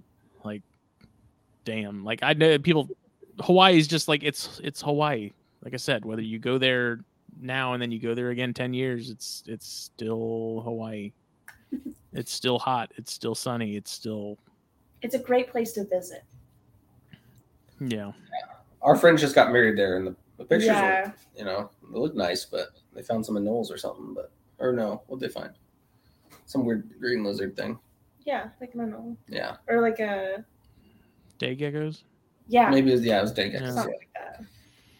Uh, That's where we almost went for our honeymoon though. Like I just because I wanted to go so like Honolulu Mm. has like mountains and stuff. And I Yeah. always when, when we lived there we never checked any of that out, but I always wanted to because I had heard of like Jackson's chameleons and stuff being there.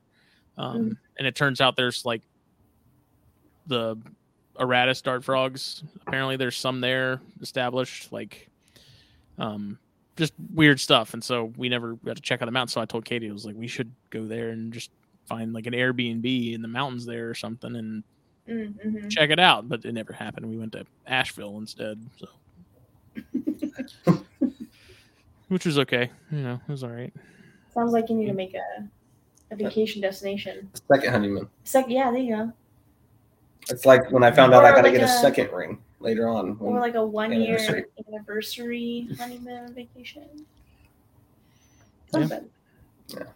I well, the, we the reason I think we ended up sticking to somewhere like semi close by was once again like COVID stuff. Yeah. Travel was weird. It was just like let's just pick somewhere nearby that we've never been to and go check it out. And Yeah. it was neat. I liked it. uh, you know, Yeah. I heard so many stories like people getting stuck in other countries when they were on honeymoons Mhm. and or just vacations, in general. Yeah, yeah. that's my friggin' nightmare, man. Yeah. yeah. Like I almost got stuck in San Antonio coming back from the West Texas trip, and I about had a freaking heart attack because I was like, I, I don't even know where a hotel is around here. Like I don't have a car. Like I don't have any way of getting to anything. Like I don't know. Yeah. So I think I mean, God bless the the lady at the you know the desk there because she managed to pull some MacGyver shit and get me a flight to Charlotte in the middle of the night. But It's like when people had their flights canceled all a bunch recently. You know, dude, that was wild. Yeah. I'd lose my shit. Yeah. like what the hell? But Like, sorry, your flight's canceled. Oh, and we don't have any additional flights for you till the foreseeable future. Like, what? Can I have a refund? No. no. No. Why don't you just go ahead and sit tight? yeah. gee. How am I supposed to get home? Well, you can hitchhike. Yeah. You Well, have that, like. I saw a couple of those people that went out and they're like, "We'll drive you to your destinations, you know, for a couple hundred bucks or whatever." I'm like, "That's really nice of them." You don't see Uber drivers doing that. you don't see taxis doing that. Yeah. That'd be a lot. Mm-hmm. Start Flintstone in that bitch. For real. Put on your Lamborghinis and get to walking. No. Harry tried to convince his uh, fiance to go to West Texas, cruising for Alterna for their honeymoon. Apparently, that didn't uh, that didn't fly. Yeah. I feel like I would do that. I would do that. You go to West Texas? I'd Yeah. be so down for West Texas. Freaking Big Bend, man! You got to go to Big Bend. I would Really? do that. Middle of the night, it was magical. It was magical. Yeah, I think it could be big. Come on. you guys found a lot of cool stuff out there, though, didn't you, on your trip? we didn't find so it's it's weird because like we did find a, a good amount of stuff. It wasn't anything like we weren't like breaking records or any by any means, but um, I think like a month or so later, Chris and some of his his peeps went out there and they killed it. Like they saw a ton of stuff, and they were on all the same areas that we were. So that was also I think that particular time they were going there had been more rain, which you know Mm. is why they saw so much more. I don't think we got barely any when we were there. Um, but what time of the year was that? we were there like the first week of June, oh, how convenient. and then Chris and them were there like at the end of June, early July. We could do that. So But- it kind of just depends on seasons and if you get lucky with the. Yeah, yeah, rain definitely makes a difference.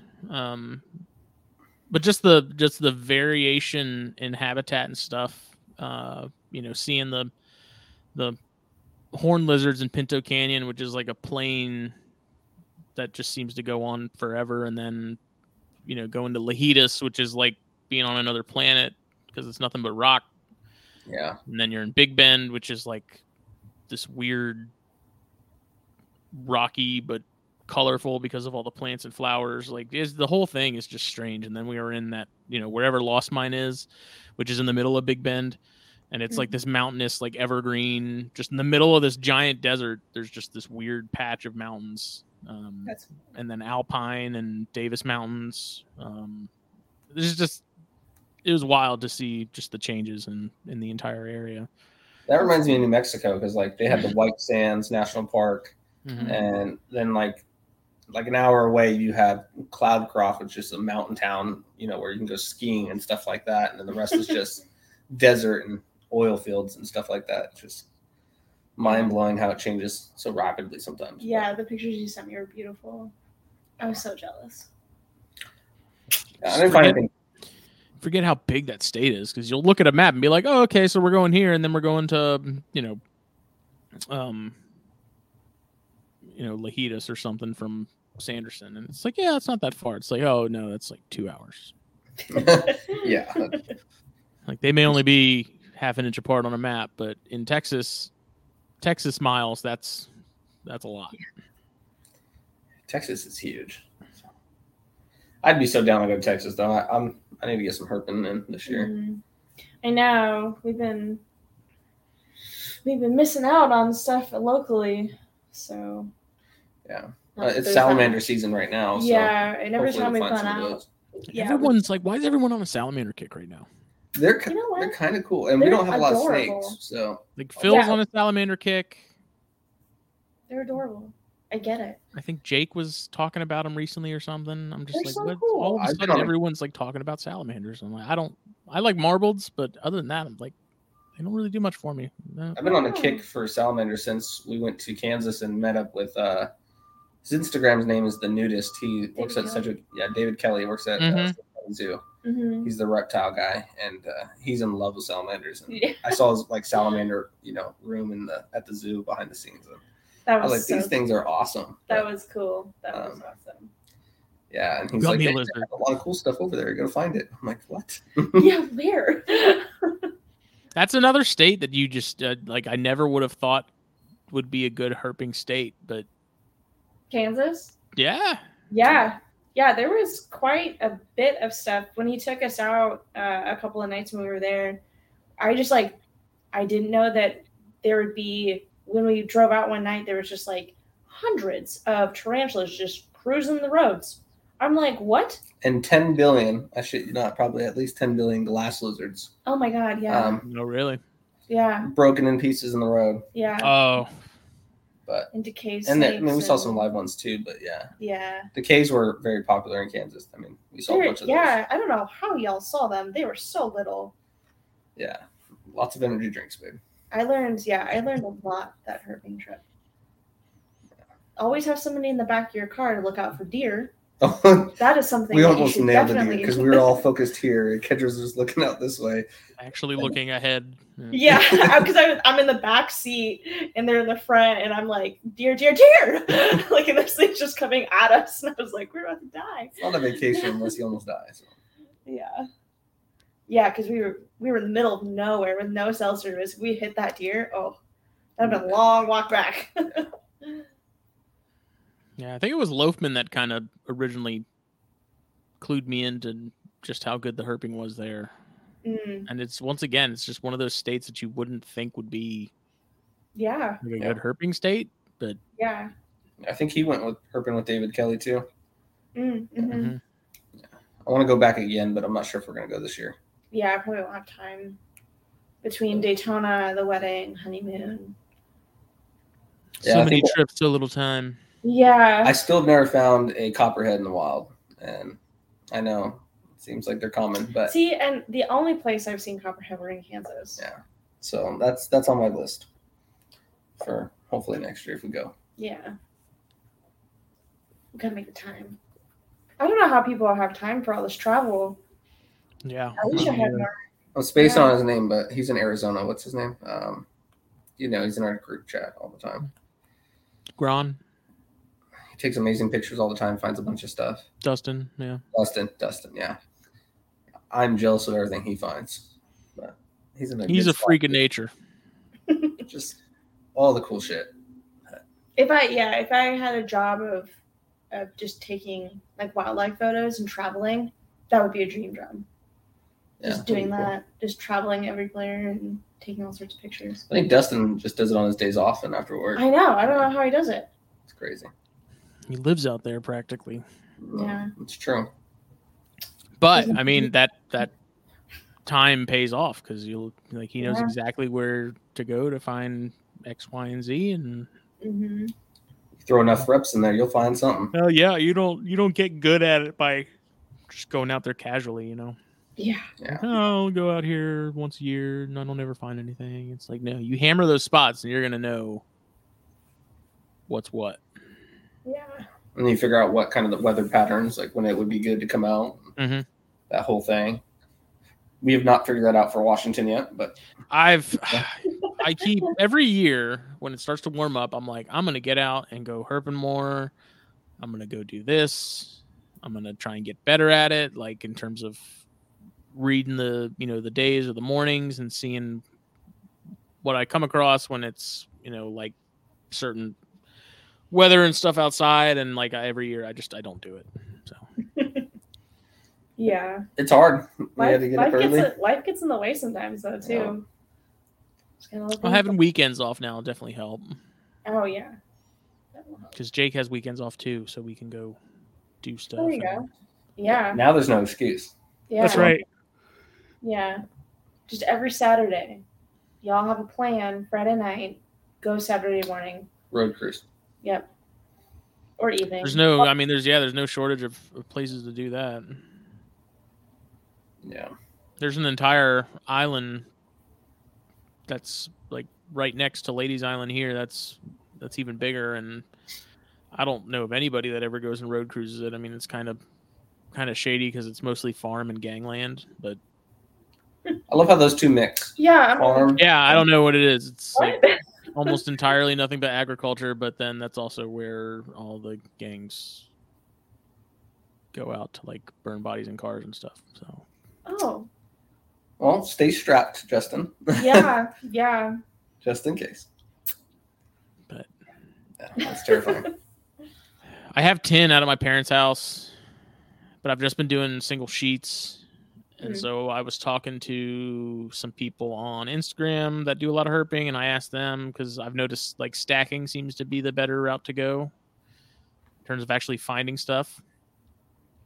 Um, so I think in the in the next couple weekends, I'm gonna start putting tin together in like stacks of like four or five, and There you go. um, seeing if that makes a difference because we really don't find much now under those single sheets. Like we'll see a black racer on occasion, but that's about it. So I'm wondering if we stack it, if we'll get, we'll see, like we'll have better luck finding finding some stuff. And Yeah. doesn't- there's still other sheets that we haven't even put out. but- We, we put ten out in Kansas and we didn't have any luck this mm-mm. last time. No. Some ring necks and that was it. Um, But those are my favorite things to find. I love finding ring necks. Harry says stacking is objectively better. Is it? Okay. okay, so yeah, we'll have to do that. We'll have to have your mom do it since it's Yeah. that time of the year now. But Yeah. there's a lot next to my parents that the guy lives in Tennessee and rarely comes to check in on. Um, and it gets pretty overgrown, so I'm thinking I'm going to put a couple stacks over there. Like he won't care. I know he's not going to. It's not going to matter to him, but um, I don't know, man. I'm just I'm like tired of tired of not finding anything. I just want to. Yeah. that's hard. It, it's not motivating, that's for sure. I mean, it's kind of like hunting. I mean, we went hunting what two years now and Mhm. haven't got anything. I mean, we got a turkey, but um, yeah, it's a lot of disappointment. That turkey was huge, though. It, it, it tasted delicious. Yeah, it did. It, yeah. it smoked very well. Yeah. Yeah. Um, I was very surprised at how that tr- it didn't turn out dry or anything like that either. But I mean, it's like our friends Chris and Emily. We went road cruising at a camping spot on the east side of the state with them, Mm. and then um, didn't find anything. And then they stayed back, and I think it was like an hour or two later, Yeah. and they found a, uh Pacific rattlesnake and a um, gopher. Bull? The was it gopher or bull, I can't Yeah, remember, but um, some kind of Pituophis, and just cross the road in the same roads we were cruising. Yeah, and, Broad daylight. No big deal. and then we drove over there like a couple weekends later, didn't find anything, and I think they found some more stuff, and I'm like, I know. come on, I know. it's but we'll get back that's, out there. that's what happens with Jake all the time. Jake goes road cruises and he's like, "Man, I found this and I got this," and he takes pictures and then he takes me to those same roads and we don't see anything. And I'm like, "You're full of shit. There ain't nothing out here." You yeah. took those pictures months ago, probably years ago, and you're like, "I found this." Stamp on those, motherfucker. Get that shit off of Google. That's what you Yeah. did. Come on. I will say, since we've started doing that, like especially like road cruising, like going like driving anywhere like long distance, like it it clicks like when we like pass like a, a property that has like a bunch of brush, we both look at each other like, oh, we should go flip that. Like we should we should go have that property. The person that owns that property, if we can go just like flip boards on their property. Because we'd be surprised. There's a reason they're laying here. Yeah. It's like they're they're meant to be flipped. yeah. yeah. If Yeah. anybody asks, it was the wind. if anybody asks. I was looking for my dog. I couldn't find my car keys. yeah. I hate when that happens. right. No, last time me and Jake went road cruising, we were in sort of his. There's he has an area that that he likes to cruise that usually comes up with some pretty good stuff, and we decided to go down this one road that I don't think he had even ever been down, but we were like, why not? Let's check it out. First thing we come across is the biggest copperhead I've ever seen in my life, dead. Jealous. Like literally had just been hit like but a couple minutes before we got to it. That's tragic. So that was a bummer. We should have gotten a picture of that thing because I s- like I swear I have never seen a copperhead that large. I don't. If I had to guess, that thing had to be like pushing four feet.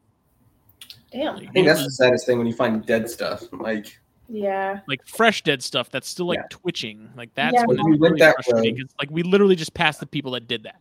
Yeah. you know and so then we we got back in the car and we're like well that sucks we drive like i don't know maybe 100 yards there's a really nice canebrake.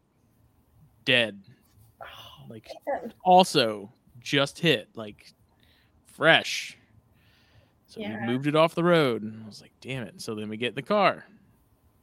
Another 100 yards. Another copperhead. Dead.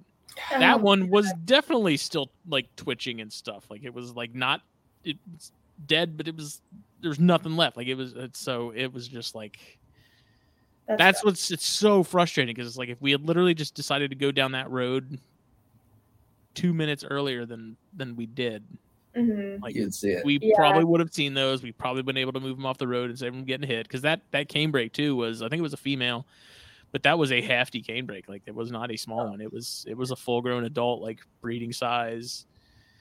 And I don't think I've never come across one of those even alive. And so Yeah. to see one as nice as that, and it's just just been hit, it was like that just so frustrating. I think the I, yeah, I would say that I think the worst thing we saw, or at least that was most heartbreaking for me, was when Jeff and I went herping in one of a backcountry road in Kansas, and like maybe a couple heart uh was a couple hundred yards ahead of us, we were driving. It was just dusk, and a car was coming the opposite way, and we saw something dart across the road, and he fucking just blew right through it. And I was like, no, and we stopped, and I I didn't remember what it was. It was just like everywhere. But that was heartbreaking because we saw it. I think it was the Massasauga. Was it? Yeah, Oh, God. but and that was before we found the live one. yeah. I think we found like probably ten dead Oh rattlesnakes wow. that on night, one, Yeah. and then we finally hit our live one, and it was like when we were leaving the area. So Mhm. it was- we just and it was we were on this dirt road, and Kendra was looking to the right on the side dirt roads, and she Mhm. just luckily caught it on one of those little side dirt roads and told me to stop and Yeah. put it in reverse, Terry, and uh, went and saw it. So, that Put was- it in reverse, Terry. but uh, we found a lot of dead bull snakes too on that trip. Yeah. Never any live ones, but yeah. That was, yeah, there was a lot, wasn't there?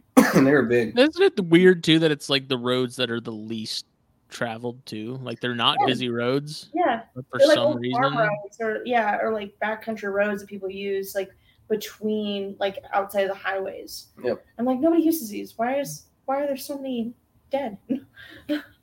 And then we found like I think it was what is it? What kind of turtle was it? Red eared sliders? Uh, yellow sliders. No, yellow sliders. Uh, she was it was a female laying eggs, and then yeah, on my mom's property. we That went back cool. to it and found it, and there's a bunch of eggs in there. It was kind of cool. Yeah. Hmm. Yeah, I'm like the little nest and then like just a little a little hole and you could just like kind of peel the grass back and like see just the little all the little eggs in there. That was that kinda was neat.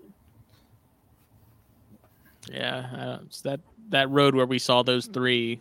It was one of those things where like we could have gotten out the car and stood there for like ten minutes and probably wouldn't have seen another person. Yeah. But it's like go figure, you know. It's the Yeah.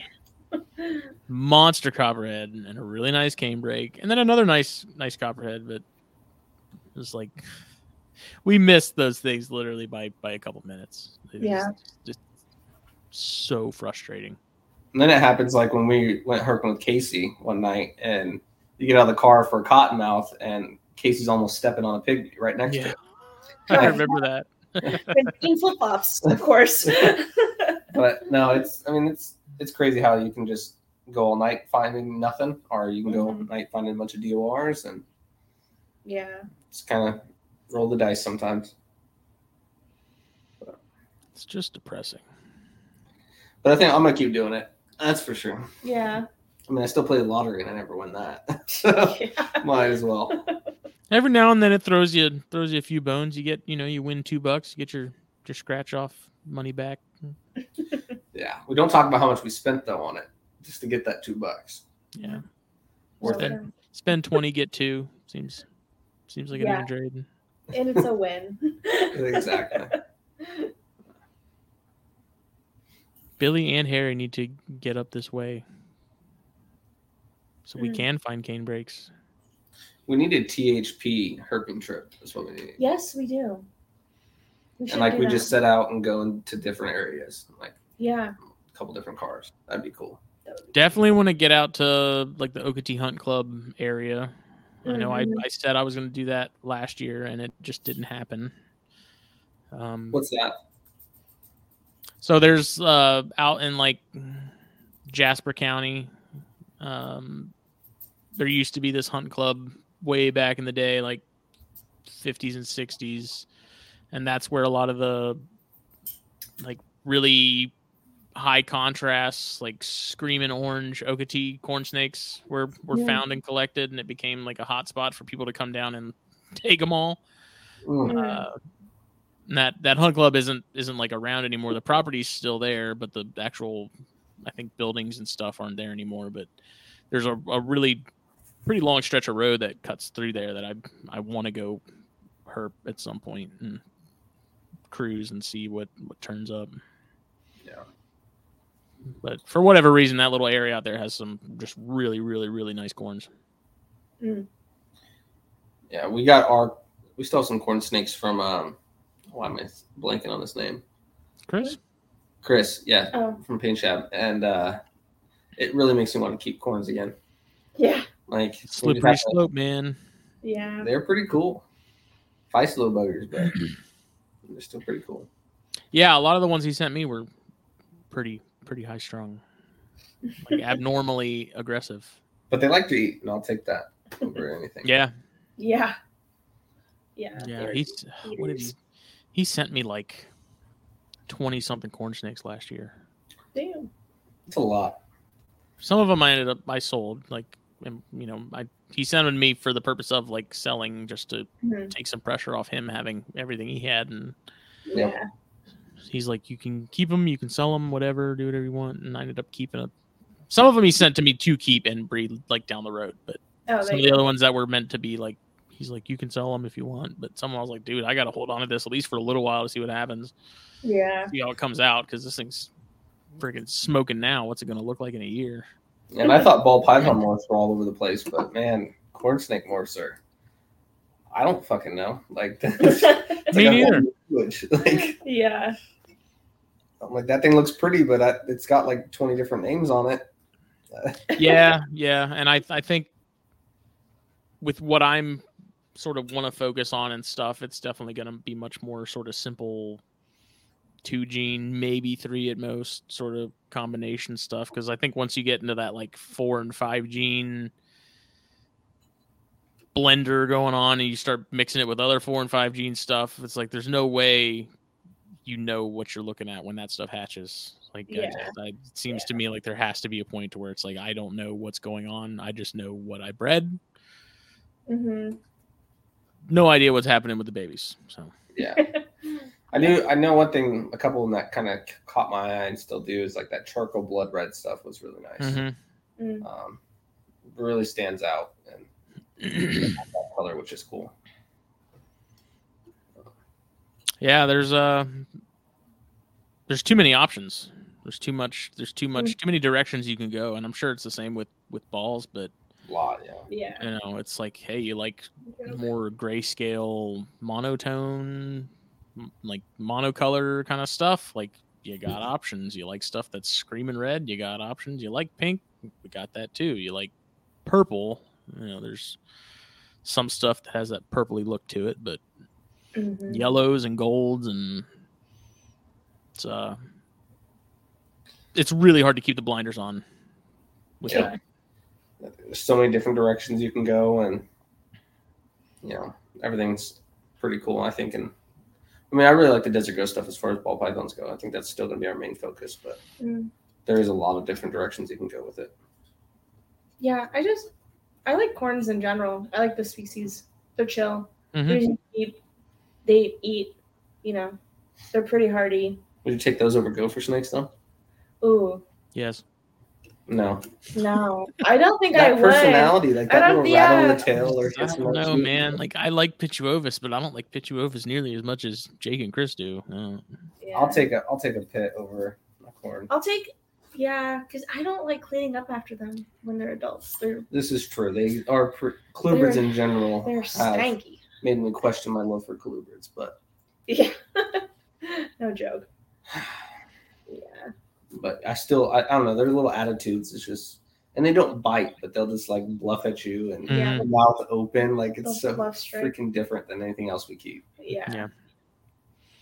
there's something about the it's like the simplicity i'm sure it's it's a nostalgia factor too for me but like the simplicity in corns is one of the reasons i like them so much Yeah. like there's nothing complicated about them there's nothing headache inducing about them they're just Yeah. It's just corns they're just simple you know they're Yeah. I mean, they're great. Yeah, they're great. First time reptile keeper dream. You know. Yep. Yeah, it was the first species I ever bred. So. Yeah, they're easy peasy. I like that about them too. mhm. I think it's like when you go from dealing with you know Alterna and Chondro babies and Boiga and stuff like those are fun too, and the challenge is good. But there's also a lot to be said for something where it's like I can just breed it and not have to worry about like getting things to eat and Yeah. like it's just gonna produce cool stuff because it's got Yep. you know tessera in it or it's got blood red or whatever. You know, there's just Mhm. there's something just very wholesome and enjoyable about corns because Yeah. it's, they're it's just corns. They're, They're awesome. yeah, they're definitely a, a less stressful species to keep and breed just overall compared to a lot of other things like that we keep where it's just like constant stress. For like fuck we breed this thing Yeah. we're gonna feed it. We're gonna have to you know how many different things are we gonna have to try to feed it before you know a, a baby will eat? What if it doesn't work? What else do we do? And like having a game plan in in motion before the eggs hit the ground versus like ball pythons or yeah corn snakes something like that where it's just like yeah they'll eat. Just give them the right thing give them time they'll figure it out I think it's. I mean, it's definitely good to have a challenge and like have something Yeah. that that like you know requires much more attention to detail and a lot more finesse and and Mhm. planning and. uh But I think you have to you have to balance that out with something that's just. I don't know how else to sort of describe it. Yeah, kind of like how Mike says is like easy peasy is good sometimes. I think when you have the harder to breed stuff and then you have some of the easier breed stuff, it It's makes nice you to have it makes you balanced, out. yeah. yeah For sanity's sake. Mhm. Yeah. but it's like the that difficult factor though is also like kind of enjoyable in the sense like when we had the Solomon Islands, like learning like feeding them feeder fish and watching like natural behaviors and Mhm. and you know trying to feed them uh what was it the little it wasn't was it not anoles? Or maybe it was a baby anoles and like trying to get them to eat those and just watching like natural behaviors and like just the difference I think between like them and like trying to get you know something else to eat was just incredibly different. And you had to put your mind into that challenge so much Yeah. more than you did anything else. And it became like a whole day thing to like get them to eat versus something you just toss a rodent in a bin Yeah. you know that's that's a big part of it too is you know the peaks and valleys aspect Mhm. you know like with chondros it was like got the eggs can i get them to hatch it's like awesome i got them to hatch it's like now i got to get Mhm. babies to eat and it's like half of them aren't eating but then you have that one that hasn't been taking and finally takes and it does it without any issues and there's like that's a Yeah. that's a high that's pretty hard to beat yeah you know so there's like there's part of that uh it's that that challenge you know it's that Mhm. final like that win you know you get a Yeah. you, know, you finally feel like progress is being made which with stuff like horns it's like i know with with a pretty good level of certainty that this entire clutch is going to eat the first time off or something and i'm not going to have to worry about it you know which is Yeah. cool and all but to also have like i you know Gonyosoma bred i got eggs i got babies eating like it was hard but i did it and now it's you know i can do it again next year and Did you keep all those babies by the way? The Gonyosoma? which ones Um I guess I forgot you had more than one clutch of the So I had the I had a three egg clutch from the janseni that that I don't know if they just weren't fertile. They seemed like they were when I counted them, um, but they ended up just crashing. So I don't know. I've been trying to feed them more often and start misting them more often in hopes that maybe activity will sort of spike again with them. But I'm definitely I'm planning to do rhinos this year for the first time, so that'll be interesting. And that's going to be one of those uh, tougher challenges. you know. tougher species. So yeah we'll see. that's awesome fingers crossed man 'cause that'd be really cool Yeah. As far as challenging we, snakes we got, like we have those roughies. I don't know if you remember in the chat. Mhm. oh yeah We have one that's eating uh, just by herself, and then the other two are just still being assist fed. And it's like, come on, guys, yeah just pick it up. At Yeah. some point, you got to figure it out. Yeah. yeah I don't want to keep shoving these down your throat. Come on. yeah But no, they're cool. I think next Is there- year Been any gonna- progress with those in terms of like any interest in food initially? Like, is they or is it still pretty the same? Yeah. So the male was like not interested in food at all. Um, so it was like borderline force feeding him. Mhm. And then like suddenly there's like a couple of those in, it like a light bulb switched for him. and it, he was like interested, but like he didn't he didn't know how to wrap. He didn't like Mhm. figure out how to open his mouth around it. He just kind of like push it around, and I'm like, okay, we can we'll figure Yeah. this out together. And so then it became an assist feeding. Um, I had to use the like the I think it's like the drop perch method where you like hang them Mhm. you know? Um so get them on like the tip of their tail and then just you know have them hang down with the meal. Then they have to figure out how to wrap it pull it up and then they'll eat. Yeah. um and that was when i think it really started to click with him. And now he's still not taking like directly from the tongs with us. Um but if i like hold him in my hand and like kind of put it near his mouth he'll figure oh i need to open this and then do my thing That's how it was with chondros. It was like they didn't know how to eat. Is yeah How do they survive in the wild? It's Yeah. It was like like literally like they'd grab it and then they wouldn't wrap it and so they'd drop it and then they'd grab it and then they'd Mhm. wrap it and then they'd kind of let go of it and just sort of hold on to it and it was almost it was literally like they were they didn't know what to do It was Yeah. like, how, Yeah. How is it other snakes are hatching? they're they're like eating out of the egg but yeah. you guys for some reason like i have to somehow teach you how to it, it was bizarre because i noticed that with chondros. It was it was literally like they didn't know what to do. Yeah. Yeah.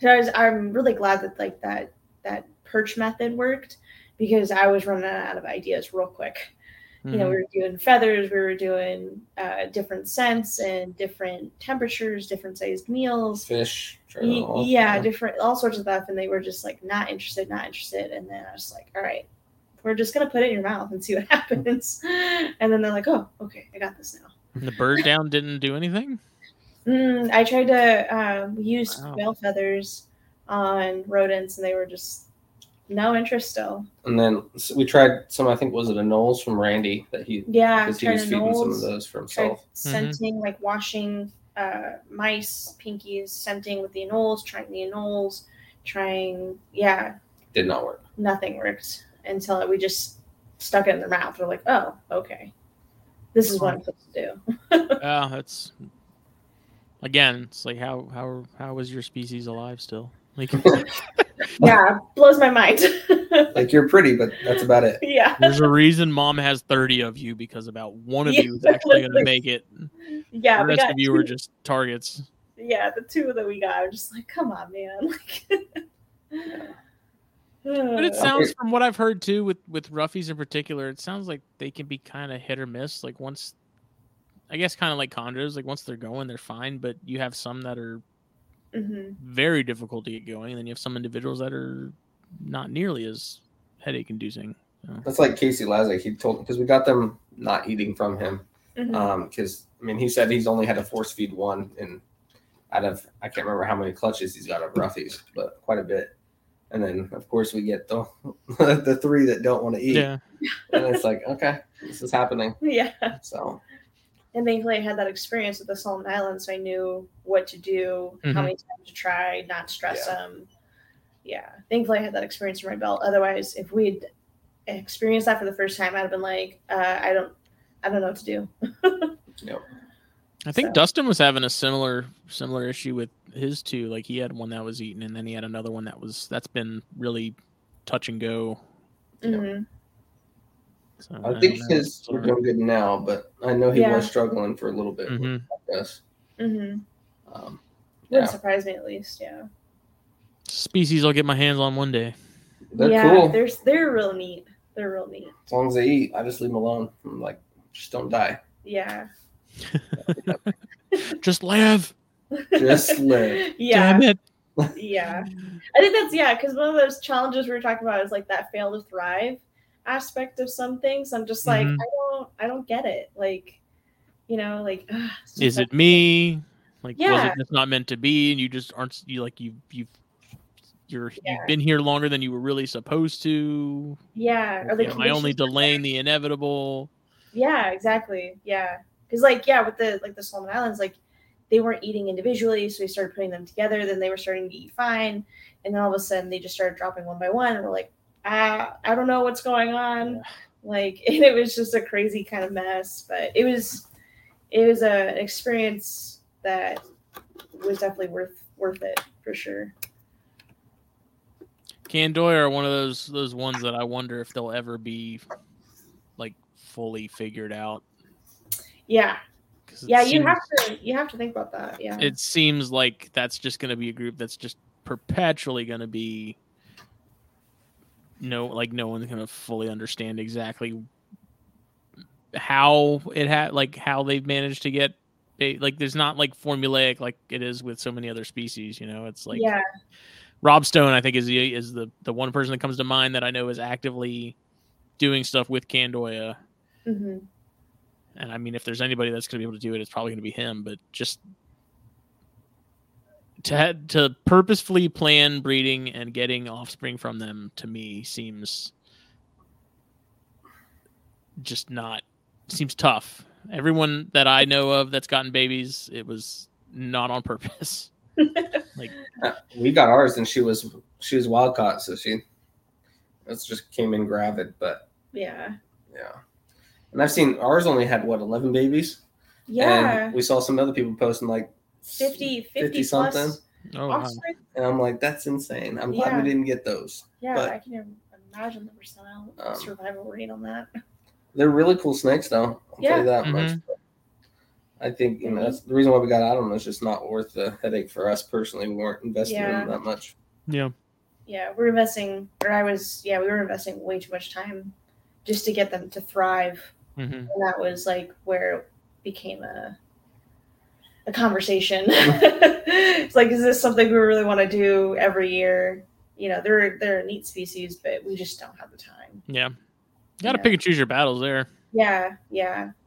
So thankfully, they went to a home that definitely knows what they're doing. They had more time, smaller collection. And I was like, great, you take them. Randy is in the chat. He he would be successful with Kendo, I bet. I mean, he was having, oh yeah, he was yeah. really good with uh, you know, the Dominicans. So I think he'd Yeah. successful with them. yeah.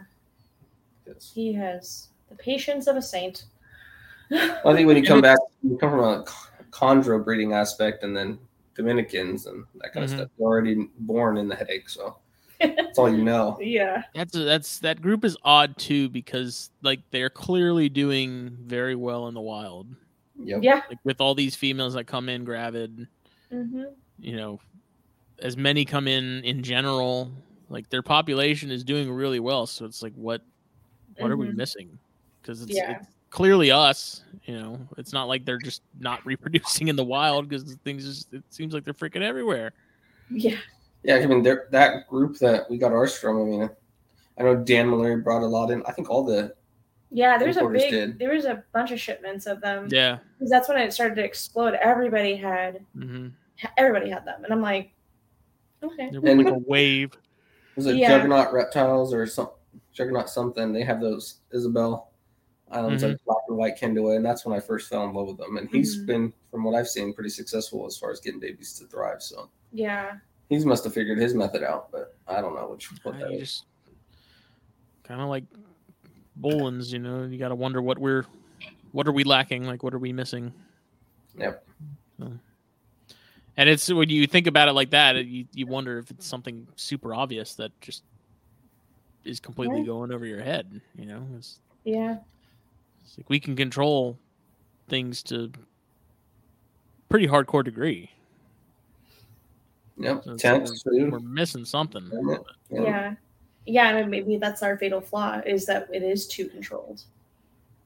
You know, in the wild, the temperature isn't going to be consistent every day at this time for this duration. Mhm. You know, they need some species need that fluctuation. Some need more barometric pressure change. I We- think that's what I think it might be is like if I had to guess in terms of things Mhm. that we just really can't control is barometric pressure and Yeah, you know the the elevations and things like that and maybe we're trying to fit the fit the square into the circle but yeah. I mean, yeah. Unless you live in an area where there's just like constant storms, I don't think Mhm. yeah, you can control that.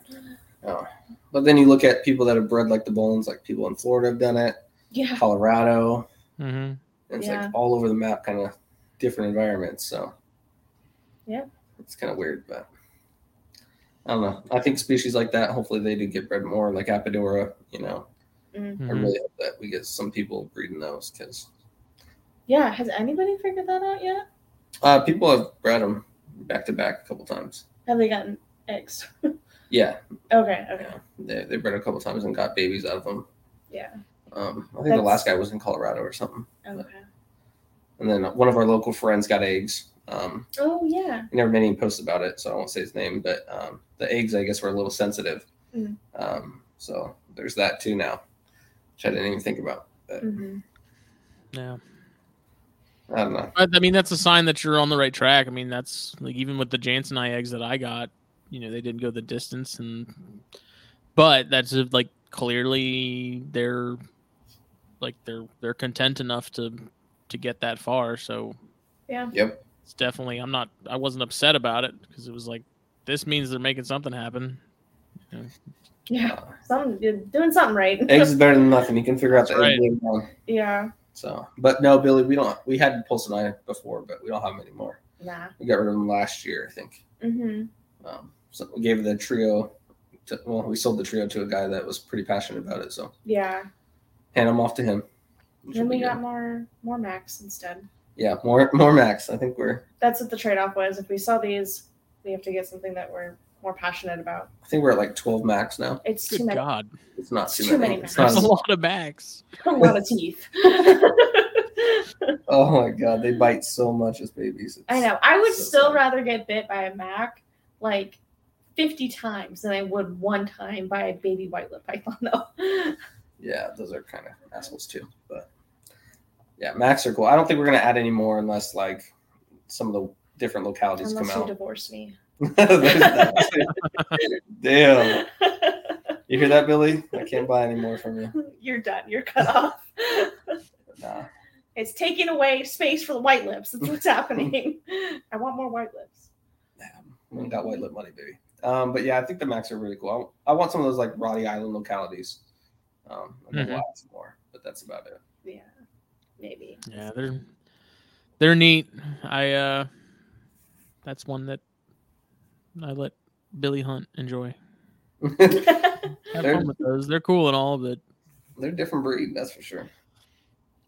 They chill out when they're bigger, but Yeah. man, it takes a while for that to happen. it's, Sometimes. the, it's the road to getting to there. that- Yeah. It's, It's filled with a covered in blood. Yeah. it's Yeah. covered in blood. Yeah, uh, it's, it's good times. Yeah, see, I don't have that much problem with the babies. Well, no, that's a lie. I definitely do. I always get bit. Jeff hates getting bit, so I have to handle the, the, the mean bitey things. So I get bit a lot more than he does. Oh no, because I use a hook, and she's like, "Just grab it. Stop being a, being a baby about it." yeah. And I'm like, oh, that's a bad decision. I shouldn't have done that. You're the one with band-aids all over your hands. Yeah, Exactly. right. Those aren't freckles on her face. Those are just bite marks. When we that was the olive, and that was one time. when we first got our first olive python, she opened the bag and it bit her right in the face. it was like it was like a Walmart. Like it was super chill. Like I was like, wow, this is awesome. It's cold. I was like, cool. It's like not have an attitude. And immediately looked at me and I was like, oh no, and it just Like- in the face. Oh no. You just know. You know. and that's when she knew she loved Liasis. That's No, when I she's know. like, "We need more." Yeah, first kiss, and she's like, "I'm sold." Let's do Yeah, it. just with blood dripping down my face. I have a picture of it. It's a good time. Yeah. Well, we're at the two-hour mark. Uh, Phil, I guess it's just not coming. Yeah. Did anybody hear from I him? hope Is he's alive. That is, uh, I asked if he was live. He said, "Yeah." He said, "Internet's internet is fucked." Period. Lame. So, I'm glad we could fill in. We're not Phil, but I know. We try. yeah. Uh, where should people go if they want to see what you have available? Follow you. All that. you can stuff. find us at uh, Puget Sound Pythons on all of the things, on the Books of Faces and all that kind of stuff. And if you're local to Washington or Oregon, um, we'll be at the Pac Northwest show January 28th and 29th. So stop Yeah. by and say hi. Yeah. Um, get a free sticker, all that good stuff. Yeah. I Awesome. This episode was brought to you by blackboxcages.com. Check them out. You need a rack, you need a cage. Black Box is all the rage. Use the code THN at checkout. Capital T, capital H, capital N. get 10% off your order. Check it out. Fastest lead times currently. Still, I think they've they've been a steady like approximately two weeks, um, which is fast. It's pretty quick. Um, Phil got his XT2s, his little two foot sliders that look really slick. I'm anxious to see how they look when he's done sort of putting them together and decking them out. Um, and then I'm excited for the stuff me and Jake are going to be getting here soon. I'm excited to get the Persimmon set up in theirs. And uh, yeah, so hit them up. And then once again, follow Puget Sound Pythons on all Thanks, the places. guys. We will see everybody Thursday. I think we're doing Corn Stars is the plan right now. Um, trying to hunt down somebody for that because the other two people we've hit up are unavailable. So we'll see. Thank you all. I'll I'll do what Phil does. Bye.